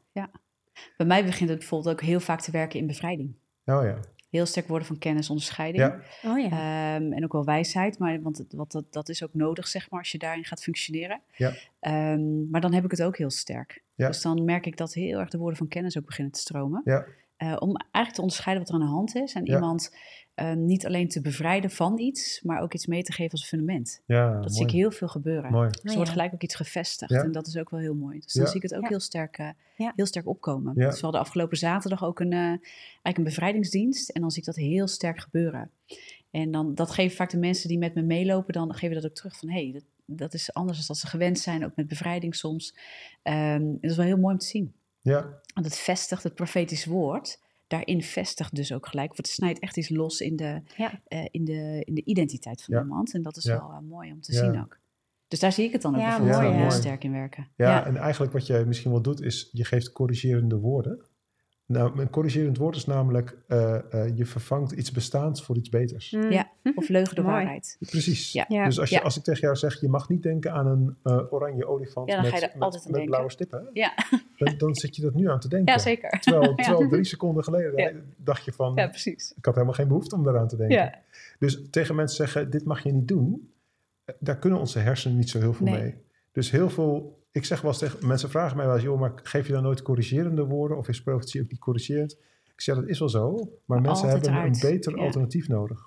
Ja, dat is Dus-. Ik zeg het ook eigenlijk altijd, want ik weet dat ik soms best wel ook in de, in de lives eh, scherp kan zijn op bepaalde dingen. Ja. Maar als het goed is, zeg ik dan ook altijd, weet je, maar God geeft daar altijd een, een antwoord in waardoor je eruit kan. Ja. Precies. Want als iets je in schaamte vastzet, Ja. of een schuld vastzet, Ja. en het woord geeft je geen weg eruit, dan, eh, ja, dan, is, het, dan is het eigenlijk neer, neerhalend, zeg Ja. maar. Terwijl als je kijkt naar de grondtekst ook over vermaning en over corrigeren, dat is altijd tot opbouw. Ja. En dus als iets opbouwt, dat betekent dat er een weg uitgewezen wordt. Hè? Ja. Dus Jezus is de weg, de waarheid en het leven. Dus hij leidt je daaruit als het goed is. Ja. En ik hoop dat als, zonde wordt dat als er zonde is, dat het wordt aangesproken in je leven. Of weet ik veel waar je in zit. Eh, als je een leugen gelooft, dat eh, er ook wordt gezegd tegen je, dat is een leugen. Ja. Ja. Maar dat je ook hoort, maar wat is dan de waarheid? Precies. Waar moet ik nou naartoe dan? Ja. Ja. Ja, en dat is, dat is denk ik ook wat het profetisch woord wel doet. Ja. Ook als het corrigeert en Ja. ook als het flink scherp is. En Ja. dat het niet leuk is om te horen. Ja. Eh, dat het je snijdt, maar wel ten goede, tot Ja. opbouw en tot vrijheid. Ja. ja. Mooi. Tof. Ja. Ja. En dan de bediening van de profeet. Ja. Dat is ook een interessante. Dat is ook een heel interessante. En ik denk dat mensen soms denken, als je gave heel accuraat is, dan ga je richting profeet. Ja, ik denk Eh, ook dat dat ook makkelijk gezegd wordt. Jij ja. bent echt een profeet, want... Want, want je woorden zijn heel accuraat. Ja.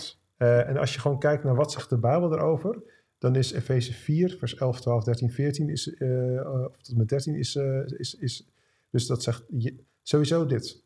de gave van profetie is een geschenk van de Heilige Geest aan de hele gemeente. Ja.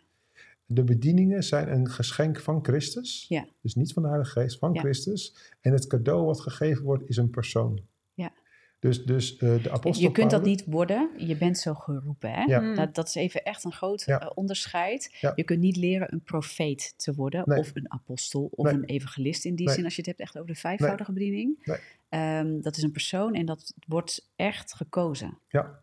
Toch? Ja. En daar kun je dan wel in groeien, Ja. Ja, maar je, je bent daar wel in geroepen, gekozen, geroepen. Ja. Ja. Ja, het is iets wat, wat, wat, wat Christus aanstelt en daarmee eh, eh, roept hij dat ook. En Ja. Een tijdje geleden vroeg ik deze vraag aan een ervaren profeet en hij, eventjes goed nadenken, volgens mij was het Johannes 5. Eh, hij- ik vroeg aan hem, hoe weet je dat je een profeet bent? Ja, En toen zei hij, eh, Jezus zegt in Johannes 5, als ik van mezelf getuig, heeft dat getuigenis geen waarde. Maar er zijn er, hij zegt niet er zijn er drie, maar in dat stukje staan er drie. Het eerste is de Vader getuigt over hem. Dus dat is het roepen waar jij het over hebt. ja, Het tweede is eh, Johannes de Doper getuigde van hem. Dus andere mensen gaan, zullen gaan, gaan, gaan tegen Ja. je gaan zeggen, hé, hey, je bent een profeet. Ja. Dus als je dat van andere mensen hoort, eh, eh, wil niet, dat, dat, dat kan een bevestiging zijn dat je ook echt die, die bediening gekregen Ja. hebt van God.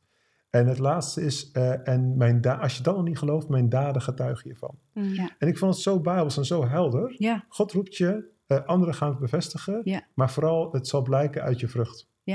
Hey, en als we dan kijken, hè, anderen gaan het bevestigen. Dus er wordt soms te makkelijk gezegd, hey, je bent een profeet, want je hebt heel veel accurate, profe- accurate profetische woorden. Ja. Dat is het niet hetzelfde, denk ik, als echt, echt bevestigd worden als profeet. Hoe- Nee, hoe- dus de- sowieso, je hebt, je hebt natuurlijk een moment waarop leiders tegen je gaan zeggen, joh, wij erkennen jou als profeet. Dus Ja. je kunt functioneren binnen je, eh, binnen je bediening in de ruimte die lokaal leiderschap je geeft. Ja. Dus als mensen mij, tegen mij zeggen, hebt een gaaf van profetie, of ze noemen mij profeet, mij maakt het niet zoveel uit. Nee, Eh, eh, geef het beestje een naampje, maar ik, ik, ik beweeg binnen de ruimte die Ja. mensen mij geven, die leiderschap mij Ja. geeft. Ja. Eh, dus, dus als er leiders zijn die op een gegeven moment zeggen, ja, maar wij, wij zien dit echt op je leven en we willen dit echt in een formeel mo- moment Ja. bevestigen, eh, dan is dat een heel duidelijk moment waarin, Ja. je, waarin je die bevestiging hebt gekregen. Maar dat wil niet zeggen dat iedereen, dat heel de wereld je dan in één keer moet erkennen ook. als een profeet. Nee, Precies. nee, want, eh, en dan kom je ook weer op een ander stuk. Kijk, een profeet kan in een bepaald gedeelte mandaat hebben. Precies. Dus in een regio, in een Ja. land of in een kerk of Ja. in een, nou noem het. Dat Ja. is denk ik ook nog iets. Sowieso geldt dat voor ieder mens waarin je beweegt. Het is een bepaald mandaat, een bepaalde ruimte gegeven waarin je kan en mag bewegen ook. En waarin je binnen de kaders van God eigenlijk binnen zijn zegen ook je gaven uitoefent. Of dat wat hij op je leven heeft gelegd. En ik denk als profeet, dus ik vind het wel interessant om met jullie nog eens even in te duiken op. Hè, dus Johannes 5, als het goed is, geeft daar dus een beetje die, die, eh, die bijbelse eh, bevestigingen van nou, zo kan je er naar kijken. Ja. Ehm, maar als jij, als jij, jullie lopen hier ook al wat langer in, als je nou kijkt, wat is, wat is voor jullie vaak een duidend verschil tussen iemand die sterk in de gaven functioneert en iemand die echt als profeet zou zijn aangesteld? Ja. Zijn er kenmerken die je toch wel merkt, eh, waarvan je zegt, ja, dan gaat, het wel, dan gaat het wel tekenend worden voor echt voor een profeet? Ja. Sowieso, profeten zijn bedoeld om de heilige toe te rusten. Dat wil ik nog Ja, zeggen ja. aan de hand van Efeze 4. Hè. Dus zijn bedoeld om de heilige toe te rusten tot dienstbetoon. dus dat betekent dat ze... eh, tuurlijk profiteren ze. Ja, Maar ze zijn ook bezig om met hun profetische woorden andere mensen eigenlijk eh, toe te rusten. En dat is wat de woorden van een profeet soms kunnen doen. Ze kunnen dingen openmaken Ja. Eh, die mensen met een gaaf van profetie niet kunnen openmaken. kun je een voorbeeld noemen? Want ik, ik, ik Ja, weet dus, gelijk wel wat je bedoelt, maar ja, ik weet dus, niet... dus, dus ehm, Misschien eh, van mijn boek?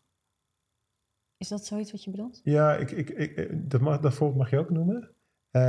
Ik, ik weet dat, er- dat ik een keer tegen een vrouw heb gezegd: eh, Je hebt een gaaf van profetie. En vanaf dat moment kon ze gewoon profiteren. Mm. Ja, dus je kunt, dat is waar we denk ik gaan spreken over dat iets wordt overgedragen of het wordt importeren. Hè? Dat kennen we ook in sommige kringen, dat kennen we niet in alle kringen.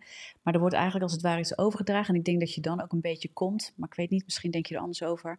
Waar Paulus ook zegt, door handoplegging zijn de talenten en de gaven eigenlijk aangewakkerd of, of Ja. overgedragen. Eh, dat zegt hij tegen Timotheus ook onder andere. Ja. Dat is denk ik ook waar de vijfvoudige bediening, in dit geval hebben we het dan over de profeet even heel in het bijzonder, Ja. eh, dan iets gaat overdragen en deuren kan openen als het Ja. ware en kan sluiten. Ja. Ja. Eh, en een bepaalde autoriteit en gezag heeft. Zalving wordt er ook wel eens aan gekoppeld, Ja. dat woord. eh, om eigenlijk iets te bewerken waar de gave dat misschien in zichzelf niet bewerkt. Ja. Dus het is een mate van autoriteit die wordt Ja. gegeven. Dat dat is goed? precies het woord. Ja, En, en, en dat is denk ik ook wat je voelt. En het heeft ook heel erg te maken met karakter. Ja. Eh, dus, dus voor mij voelen mensen die profeet zijn, voelen op een bepaalde manier zwaar of gewichtig. Ja, Dus in de geest kan ik dat bijna een soort van Ja. voelen. ja, Eh, eh, en, en het is geen, eh, hoe zeg ik? Het is geen zwaarmoedig persoon. Dat Nee, niet. nee, ik kan iets anders zeggen. Het is, het is niet eh, dat als je zwaar. hebt, dat je minder bent. Maar het- je merkt gewoon, dit, dit, dit Dat is hoe autoriteit voelt, denk ik dan. Precies. Als, als, als daar iets gezegd Ja. wordt, dan denk je, wow, Ja. dit Ja. is waar. Ja.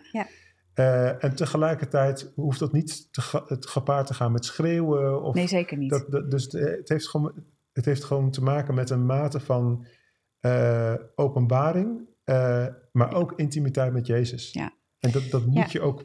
En, en een stuk, en denk ook, het heeft ook te maken met nederigheid. Je, Ja. ik wil het ook zien in het karakter. ja, Ja, mooi dat- dat je dat zegt hoor. Ja. Ja. Want dat, dat vind ik dus. ehm, ik heb soms bij sommige mensen merk je van het lijkt wel alsof ze inderdaad volume of, of ehm, ja, hoe zeg ik dat? Ja, nodig hebben. Ja, soort of oppompen, zeg Ja. maar, door, door volume inderdaad, of door kracht bijzetten aan eigen woorden. Hè. Dus een soort bravoer erin gooien. Ik, weet niet, ik weet ook even geen ander woord. Om, om inderdaad. Om het kracht bij te zetten, terwijl dat niet terwijl de mensen waarvan gelijk ik denk, autoriteit. Nee, de mensen waarvan ik merk van hé, maar wat jij spreekt, daar is rust, rust echt autoriteit op. Die Ja. hebben dat juist vaak helemaal niet nodig. Ja. Nee, klopt. En nee, dat, dat vind klopt. ik echt interessant. Dan denk ik, wow, de, de woorden die spreken gewoon voor. eh, ja, Ja, die spreken dragen zich. Ja. Die dragen ja, gezag. Ja, precies. Die dragen autoriteit. Ja, en daar wordt inderdaad Amen. soms dingen opengesproken of door de woorden vrijgezet of door de, ja, dat er gewoon iets ontstaat. Dat Ja, het mooi. woord ook echt, ja, zoals ik zat net eventjes Hebreeën te lezen, het woord van God is levend en Ja. krachtig en het dringt door. En dan merk je, hé, maar mensen die echt dat woord spreken met die autoriteit, daar gebeurt dat ook echt. Ja, heel mooi. Ja. Wauw, ja.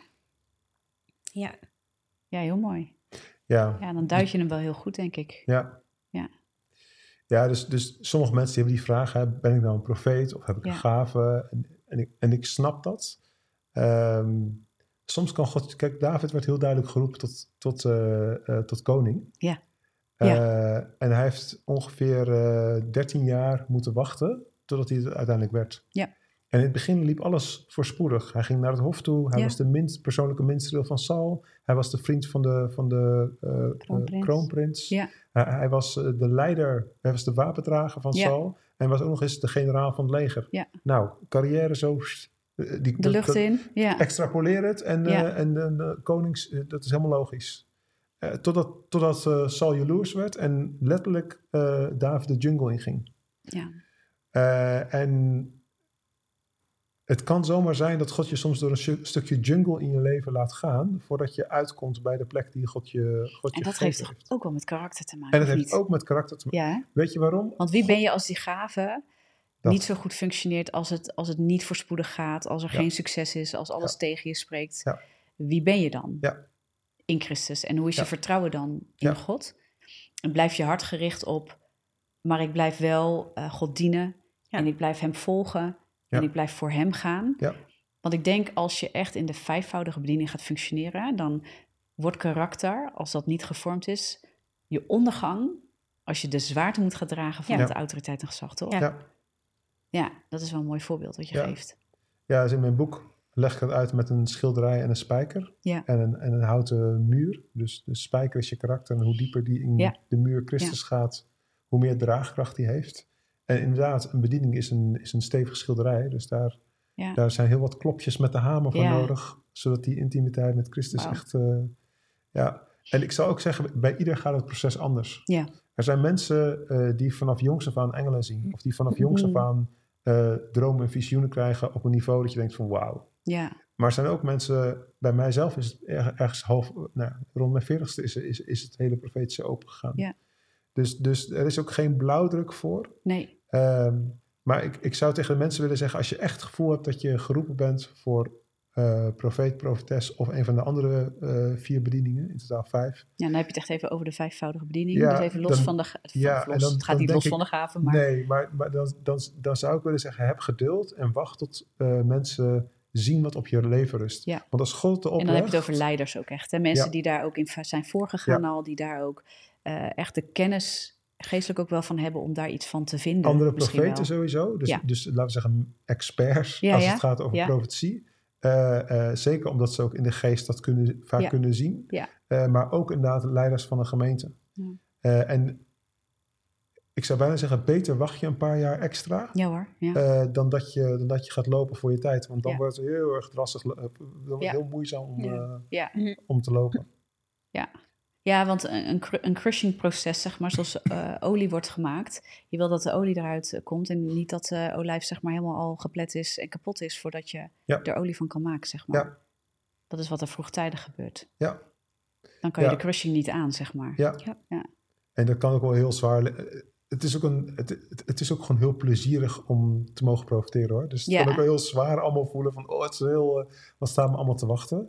Ja. Eh, zelf merk ik dat God je, bij mij werkt God heel vaak in kleine stapjes. Ja. Alleen als hij heel veel, kleine, ook. heel veel kleine stapjes achter elkaar zet, dan is het na een tijd toch een grote stap. ja. Dus, eh, dus ja, en soms willen we, soms willen we naar het eindpunt toe van, oh, als we daar maar zijn. Ja. Maar ik vraag wel eens aan mensen, ja, en dan? ja. Oké, nou ben je erkend en dan? Ja. Dan- Wat ga je dan doen? Wat ga je dan doen? Ja. En, en dan ben je heus niet in één keer iemand anders als het goed is dan dat je nu bent. Want je karakter is niet veranderd. Eh, want dat hangt hopelijk niet af van je erkenning. Ja. Ja, want ik denk, ja, dus daar zit ook wel echt een gevoeligheid en een valkuil die we dan moeten gaan bewaken, zeg maar. Ja. Eh, en in de gaten moeten houden. En ik denk dat dat voor ons allemaal geldt, hè, Ja. want we worden heel super enthousiast en blij. Maar eh, als we er een keer naast zitten met een woord, wat doet het dan even met je? Hè? Zeg Ja. maar, als je er dan even knetterharder het lid op je neus eh, krijgt, ja, wat, Ja, eh, wat of- doe je dan? Of, en dat is, dat is natuurlijk ook vaak interessant met profetie. Als je vraagt van herken je het of resoneert het of does it make sense. En- dan, dan zullen mensen waarschijnlijk de dingen die ze nu al kunnen pakken, Ja. zullen ze herkennen. Ja. Maar de echte profetische woorden, die gaan over misschien wel waar je over 10 of Ja. 15 jaar bent. Ja, Daarvan zeggen ze, nou, dat herken ik niet zo hoor, weet je wel. Ja.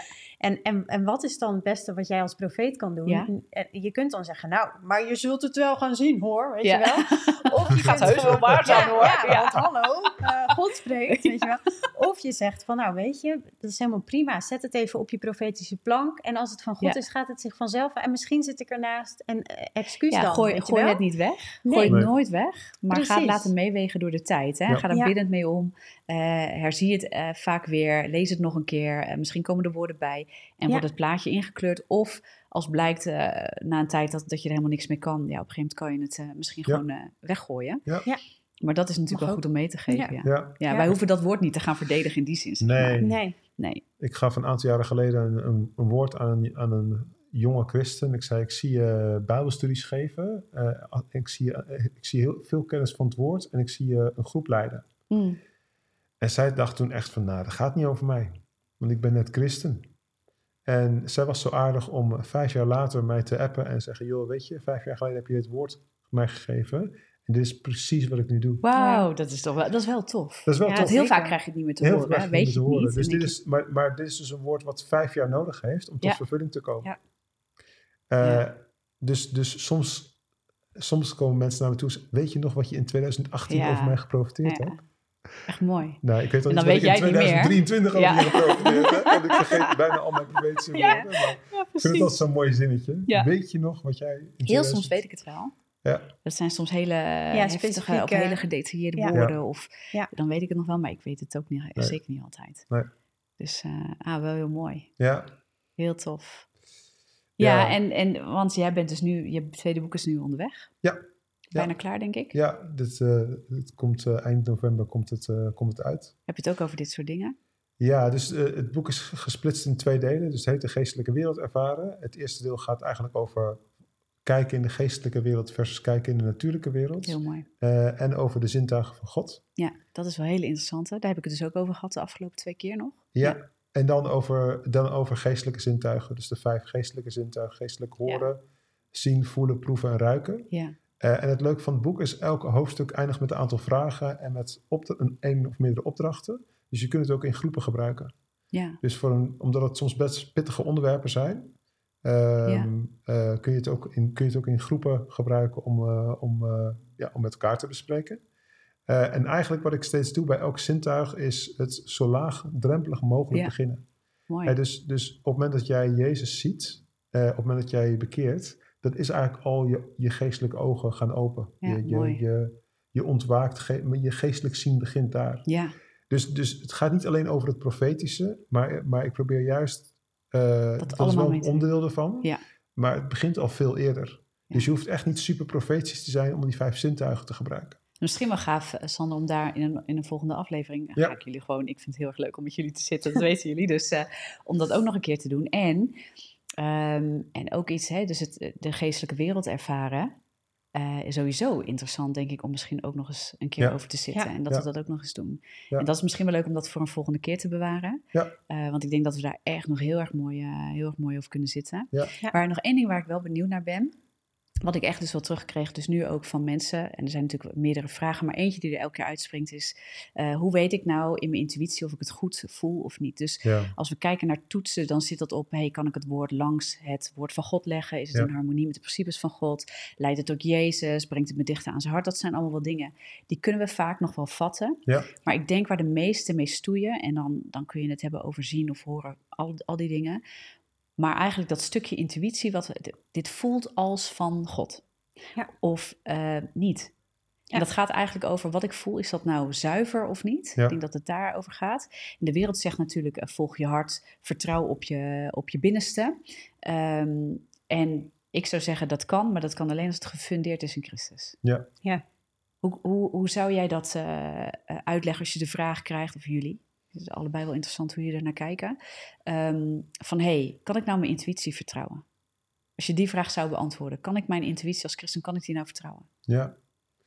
Ik, ik, ik zou bijna zeggen Hebreeën 5 vers 14. En je hebt hem volgens mij ook al genoemd in de, in de podcast. hè, Die gaat over geestelijke zintuigen. Eh, ehm, en dat gaat door ervaring en oefening. Mooi. Eh, dus heel veel mensen, je kunt hem ook als je, ik ben een denker. Je kunt heel lang een woord, een woord krijgen en heel vaak denken, ben ik het, is God het, ben ik het, is Ja, God het. ja. En daar ga je niet uitkomen. De sleutel om eruit te komen is geloof. Ja. En zeggen, weet je, ik ga gewoon vertrouwen dat het van God is. Ja? En ik ga het op voorzichtige manier bij mensen brengen. Oké. Eh, dus, dus, dus op het moment dat jij dingen ervaart, eh, als je gelijk tegen iemand zegt, God zegt dit en dit en dit, dan steek je gelijk op een heel hoog niveau, Ja. Waarbij je jezelf ook eigenlijk heel kwetsbaar maakt. Want als het niet zo is, dan, dan levert het weer enorm veel vragen op. Dus ik zou eigenlijk zeggen, doe dat niet. Maar als jij iets voelt, eh, eh, sowieso is het raadzaam om je af te vragen, moet ik het delen? Ja. Niet alles wat ik hoor, of niet alles wat ik zie, hoef ik te delen. Nee. Ehm, en, en dat heeft heel erg weer te maken met mijn titel van mijn eerste boekje, Ja. Woorden van Leven. Ja, brengt Brengt het leven. Ja. Eh, maar, maar, maar als je heel erg eh, vast blijft zitten in ben, ben ik het, eh, is het mijn gevoel, is, het, is het God? Ja, of is het dus van de duisternis? Want Ja, dat is denk ik de angst wat veel mensen Ja. hebben, waardoor ze denken, oei, Ja, ik weet het niet zo wat ik nou dan, moet dan doen. zou ik eigenlijk zeggen, wat je nodig hebt is een veilige omgeving. Dus kies iemand uit waarbij je denkt van, oh maar Hier kan ik hier, oefenen. hier, ja, hier kan ik oefenen, dit vind ik veilig. Of kom in een groep waarin het veilig is om te oefenen. Ja. Op mijn cursus zeg ik bijna altijd, fouten maken mag. Ja. En dat is niet omdat ik fouten wil stimuleren, maar omdat ik gewoon tegen mensen wil zeggen, joh weet je, we zijn gewoon met elkaar bezig, we zijn gewoon aan het oefenen. Ja. Eh, en eh, we zijn allemaal waarschijnlijk volwassen genoeg om, als iets niet goed is, om te zeggen, nou, dat herken ik niet zo. Ja. Dan hebben we geen zak stenen bij ons, dan word je niet gelijk gestenigd. Nee, niet Zoals hè? de valse profeet in het Oude Testament. Oh ja, precies.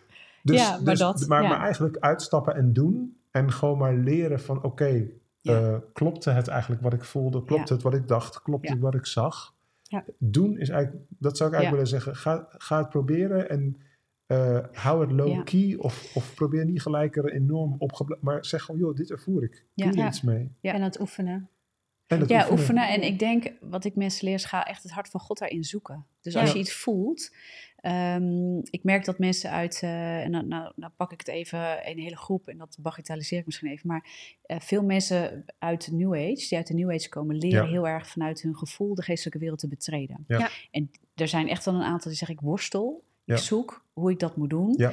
En wat er gebeurt bij heel veel van wat zij voelen, ze gaan heel snel in entiteiten praten, in, in allerlei geestelijke zaken, eh, waarvan ik denk, hé, maar daar zou je wel eens heel erg misleid kunnen worden op je Hmm. gevoel. Ja. En dat ervaren zij ook. Hè? Dus dan Ja. vindt ze het ook spannend, van hoe ga ik dan, dat wat altijd een soort geestelijke intuïtie, eh, de, hè, zo zou hebben ze het geïnterpreteerd, een soort geestelijke intuïtie of Ja. intuïtie in het algeheel heeft gefunctioneerd, waarbij ze misschien heel veel dingen goed hebben aangevoeld. Dat kan. Ja. Maar wil niet zeggen dat het, ehm, dat het de juiste boodschap is die eraan gekoppeld wordt. Hm. En ik denk dat daar iets zit van het interpreteren van het gevoel, Ja. of het interpreteren van ik ervaar iets. Eh, wat is de boodschap die ik daaraan koppel? Wat is eigenlijk het frame, de associatie, dan komen we Ja. toch weer op die dingen, Ja. die ik daaraan meegeef. Eh, en ik denk dat daar de, de, de Ja, toetsingen liggen die, die voor heel veel mensen best wel een uitdaging zijn. Ja. Ja, en ik, en ik denk dus dat mensen die ook in andere eh, dan christelijke omgevingen, dus geestelijk, eh, hoe zeg ik dat, een bepaalde gevoeligheid hebben, Ja. dat dat alsnog ook een gave is die God ze gegeven heeft, Ja. een bepaalde gevoeligheid, Ja. maar dat hij als het ware in het verkeerde eh, Ja. heeft Ja. Ja. gezeten. Ja. En dat het dus zaak is om hem uit dus het stopcontact zeg maar, van het kwade te halen en in het stopcontact van, van de Heilige Geest te stoppen. Ja, en dat hebben ze dan misschien gedaan. Hè? Ja. Dus dan zijn ze, komen ze Hm. daaruit. En ik pak even het, de term New Age, maar je hebt natuurlijk allerlei Ja. dingen waardoor Ja. mensen dat gevoel kunnen hebben van ik weet niet of ik nu zuiver ben in wat ik Ja. voel. Ja. Eh, of die intuïtie, kan ik dat nou vertrouwen? Want de Bijbel spreekt ook, ook over het hart is arglistig. En Ja. hoe moet ik daar dan mee omgaan? Ehm, en dan hebben ze voor dat gevoel misschien al wel ingeplucht in de Heilige Geest, want die hebben ze ontvangen. Ze zijn gedoopt, kennen Ja. Jezus als ver- verlosser en koning. Maar dan nog kun je heel Ja. erg misleid worden op gevoel. Ja, en, en ik denk, dus, dus volgens mij zijn er altijd zijn er drie bronnen waar iets uit kan komen. Dat is uit de Heilige Geest, eh, uit het kwade en uit je eigen Ja, ziel. vlees, waar we het in het begin over hadden. De Ja. verlangens van jezelf, die gaan mixen met andere dingen. Ja, en ik denk dus dat, dat zeg maar vanuit het kwade, dat heb je denk ik Sneller snel door. door. hè, want Ja. dat, dat, dat, Als je dat- Jezus gaat kennen, ga je dat Ja, veel sneller. Precies. filteren. En dan blijft dus eigenlijk die andere twee. Dus is Ja. het dan inderdaad van God of komt het uit mijn eigen ziel of mijn eigen verlangens? Ja. Dat is lastig. Ja. En, en eh, daarvoor is denk ik inderdaad het, het oefenen, hè, wat jij zegt. Dus ik zeg wel eens van als je iets, iets ontvangt of voelt, dan, dan is het alsof je iets ontvangt, maar je weet niet of het een steentje is of dat het een zaadje is. Ja. En de enige manier, stel dat je een steentje en een zaadje hebt, maar je weet niet wat wat is, om, om het te, te, te, te ontdekken wat het is, is het in de grond te stoppen, te zaaien en te kijken wat er dan gebeurt. En dan zou ik dat inderdaad niet gelijk doen eh, hè, met dingen die beste. gaan over. Nee, en ook niet met hele grote dingen als Ja. huwelijken of eh, weet Ja. je wel. Maar gewoon beginnen met, eh, met bemoedigende woorden en kijken wat er dan gebeurt. Dus Ja. Wat gaat hier groeien? En zo doe je inderdaad door ervaring eh, je zintuigen scherpen, Mooi. als het Ja. ware. Ja, dus je bent je ge- zintuigen eigenlijk opnieuw aan het trainen. Ja, dat is het. Ja, Ja. Dus als, als Ja, baby en- leren we van alles. We proeven, stoppen alles in ons mond. En op een gegeven moment Ja. weet je dat je bepaalde dingen in je mond moet Precies. stoppen, zeg Ja. maar. ja. Ehm, nou ja, en, en dat, Ja. zo werkt dat wel. Ook Ja. als we opnieuw geboren worden. Eh, Ja, in, de voorbeeld. geest Ja. eigenlijk. We moet je opnieuw alles weer in je mond stoppen. nou, niet doen, niet doen. Weet je? Ja. En dan zijn we natuurlijk als volwa- volwassen christenen heel, heel erg geneigd om bij iedereen heel hard te roepen. Niet doen, niet doen. Ja. Ja. Ehm, maar moeten we ze ook uitnodigen van, nou ja, sommige dingen proef maar. Want ik proef vanzelf dat niet, goed, dat niet Ja, lekker is, ja, zeg maar. niet Toch? Nee, nee, dat. Ja. Weet je, ja, dat. Of in een Dus- ui. Ja, van een ui is niet lekker, joh. Ja. Nee. Maar ehm, Ja. ja, Ja, dat zijn wel mooie dingen, ja. Ja. Ja. Ja. en wat ik nog misschien wil toevoegen is, eh weet je had het net over eh, een gevoel. Een gevoel kan een stukje openbaring zijn. Ja. Eh, Maar het- wat je volgens de stap daarna is de interpretatie daarvan. Juist, nou dat is eigenlijk denk ik waar het, waar het zit. Ja, Ja. Mm. en, Ja. en daarna kun je nog naar de toepassing gaan. Dus in het Engels kun je het mooi zeggen, revelation, eh, interpretation, application. Ja, mooi. Drie keer Asian. Ja. Ehm, in het Nederlands eh, openbaring, eh, eh, interpretatie, toepassing. Ja. Dus openbaring kan zijn een beeld. Ja. Kan zijn een woord wat je hoort, of een zin, of een bijbeltekst. Ja. Of kan zijn een gevoel, kan ook een stuk openbaring zijn. De vraag is vervolgens, eh, Heer, wat moet ik hiermee? Ja, En dat is ook een heel mooie en eerlijke vraag om te stellen. Heer, waarom voel ik dit? Heer, waarom zie ik dit? Ja. Ja. Dus dat gesprek aangaan met Jezus zelf of met de Heilige Geest. Van wat wilt u? Wat wilt u? De Heilige Geest is een super geduldige leraar. ja, Dus die wil echt gewoon de tijd nemen om je dingen te leren. en hem die vraag gewoon te stellen van, wat, waarom, waarom zie ik dit? Dus in de Bijbel zie je het ook. God vraagt aan Amos, wat zie je? Eh, en dan zegt hij, een mand met vijgen. En zegt, wat betekent dit? Ja, maar u weet het. Ja, Weet je, dus, dus, dus ook de profeten in het Oude Testament, die, die, die, die hadden gesprekken met God Mooi, over de dingen Ja. die ze zagen. Dus als jij, als jij openbaring ontvangt, ik zeg altijd tegen mensen, maak een heel duidelijke knip als je als je, je profetisch woord geeft in wat openbaring is en wat interpretatie Ja. is. Zeker met Ja. beelden, maar met gevoelens kan dat ook. Als je zegt, eh, eh, ik, ehm, nou, we zeggen, ik, eh, ik, zie, een, ik zie jou, in een beeld zie ik je op een paard stappen en ik zie je wegrijden. ja, En mijn interpretatie is, of en in- ik interpreteer het als, of en ik denk wat dit betekent is, dat is een zinnetje waarbij je Ja. eigenlijk de knip zet. ja, heel mooi. En dan kun je bijvoorbeeld zeggen, ik, ik denk dat een eh, paard staat voor leiderschap. eh, en dat, je, dat, eh, dat God je misschien wel roept voor leiderschap. Ja. En dan de toepassing kan dan zijn, dus op het moment dat een positie van leiderschap je wordt aangeboden, ga dan serieus met God in gesprek of dit iets is wat jij mag gaan, mag gaan pakken. Mooi Dus dan voorbeeld. wordt hij heel concreet. Ja, Als je hem en je over- laat er de vrijheid in. Precies. Ja. Dat is heel mooi. Ja. maar jij hebt dit ook daadwerkelijk een keer gehad, toch? Met dat paard. Nee, dat is een voorbeeld wat ik zelf heb bedacht. Oh. Maar op het moment dat je dus de, de, de, de eh, openbaring overslaat en gelijk naar de interpretatie gaat, Ja. dan kan het dus zijn dat je tegen iemand zegt, je bent een leider. Ja. En als die persoon Ja. helemaal verbleekt, verschrompelt en begint te huilen, eh, omdat hij alles wil zijn behalve Een leider. leider, ja, maar wel heel erg van paarden houdt, maar recentelijk van haar paard is gevallen. bijvoorbeeld. Ja. En, en God wilde eigenlijk alleen maar zeggen, joh, het is Je tijd mag dat weer gaan weer- paardrijden. je Ja, Je mag maar jij dacht gelijk, ah, paardleiderschap. Dan sla je dus, Ja. de, sla je dus de interpretatie mooi over. concreet voorbeeld. Eh, Ja. En, en dan, dan mis je het dus totaal. Ja, Ja. Dus daarom zeg ik, als je iets voelt, als je iets hoort, probeer het zo eh, precies mogelijk te verwoorden. Joh, weet je, wat ik Ja. voelde is dit, of wat ik hoorde is dit, wat ik zag Ja. is dit. En ik denk dat het dit betekent. Ja. Eh, Ja, en, en dat vragen, wat je net zei aan God vragen, van wat, wat, wat betekent dit? Of wat mag ik met zo'n gevoel? Wat, wat, Ja. wat, Ja. wat- want dan, ik, ik geloof ook dat als je God iets vraagt, dat hij, hè, dan geeft geen eh, steen als jij hem een brood vraagt. Nee, klopt. wel, hij blijft die liefdevolle vader die jou daarin wil leiden en sturen. Dus, Ja. dus vraag het gewoon en, Ja. eh, en ga ermee aan de slag. ja, Ja. heel mooi. Mooi. Nou, hoe lang we al zitten te praten. Hoe lang zitten we al te praten, hè, jongens? Anderhalf uur, hoor ik hier. Zie Oh. ik hier. Zitten jullie nog lekker op je krukje daar? ja, dikke duim omhoog, ja. Nou, dat is wel een mooi Wow. moment, denk ik, om hem af te gaan ronden. Of hebben jullie nog iets wat je graag kwijt wil? Wil delen? ja, ik denk dat ik vooral eh, eh, nog een keer wil benadrukken, ga het gewoon doen. Ga het Ja. gewoon, weet je, doe het op een eh, nuchtere, voorzichtige manier. Ja, eh, eh, totdat je meer zekerheid krijgt. En dan als je meer zekerheid krijgt, dan, dan kun je ook met iets meer zekerheid woorden gaan brengen. nou, jouw boek lezen. Ik denk dat dat eh, Ja. een deel is als je, als je nog heel erg zoekend bent om dat te doen. In je tweede boek straks ook. Ja. Hè, ze- jouw eerste boek eh, is via jouw website eh, Ja, te krijgen. woordenvanleven.nl.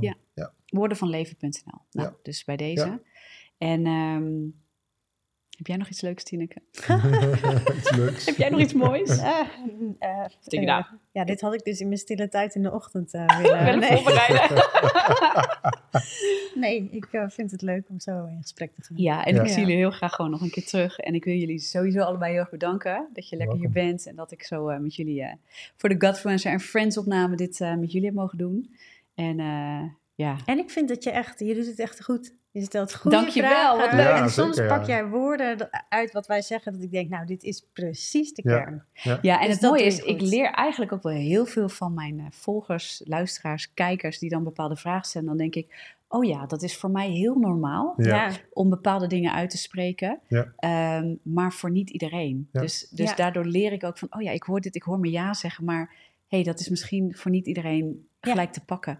En dan krijg je ook wel leuke gesprekken, omdat je eigenlijk woorden moet gaan geven aan wat voor ons heel normaal is. Eh, Toch een stukje uitleg geven. Maar ja, dat doen jullie ook heel graag, merk ik. En eh, eh, je kan, wij kunnen altijd lekker sparren en op de diepte Zeker. in en daarachter gaan kijken van, joh, wat, wat, maar wat is het dan echt? Hmm. En ik denk dat dat ook eh, iets trekt aan de mensen die luisteren en die kijken. die uitleg, die diepere lagen, zeg maar, eh, wat wel simpel blijft op de een of andere manier. De Bijbel is eigenlijk niet zo ingewikkeld in die zin. Jezus houdt de dingen simpel, Ja. eh, Ja. maar alles heeft wel een uitleg en ook een hoe en een waarom. En, Ja. een- Ja. en ik denk dat mensen dat zoeken en als het woord van God daarbij is en we kunnen dat vanuit een stuk doorleving ook weer brengen, want dan, dan maakt het ook echt. Ja, En dat zoeken de mensen. Dus Ja. ja, dat zie ik ook in jullie leven heel erg terug. Je doorleeft het, je spart erover, je, je worstelt ermee, zeg maar, of nou, je oefent ermee. Ja. En, ehm, en dan breng je het weer terug. En dat doe je heel, doen jullie allebei heel erg vanuit een, ehm, hoe kan ik jou daarmee helpen? Mhm. Hoe kan ik jou verder brengen? Dus dat vind ik ook gewoon heel mooi om, eh, om jullie op die manier weer mee te maken. Ja. Dus ik Nou, ben ook mooi. heel dankbaar dat jullie dan zo lekker met mij zitten. ja. Dus eh nou, dankjewel. Win-win. Win-win. We gaan nu lekker afsluiten. Dus eh, ook voor jullie, dankjewel dat je weer kijkt, dat je weer luistert. En ehm, nou, er gaan nog veel meer van deze mooie afleveringen komen van de Godfluencer en Friends. En eh, mocht je willen zaaien in de bediening, doe dat zeker. Ga naar testenvanons.com slash geven. En dan kun je een eenmalige gift geven of je kunt partner worden. En op die manier ook weer ja, dit soort dingen mede mogelijk maken. Ja, dat we hier gewoon doen. lekker met Ja. dit soort prachtige mensen zitten. En, eh, en dat we daarin eh, steeds meer kunnen zaaien in het land. En dat het vrucht gaat draaien, dragen. Dus eh, nou, ik zou zeggen, be blessed. En eh, ik eh, ga niet vertellen wie er de volgende keer op de bank zit, want dat weet ik zelf ook nog niet. Dus maar tot de volgende keer. Doeg! Doei.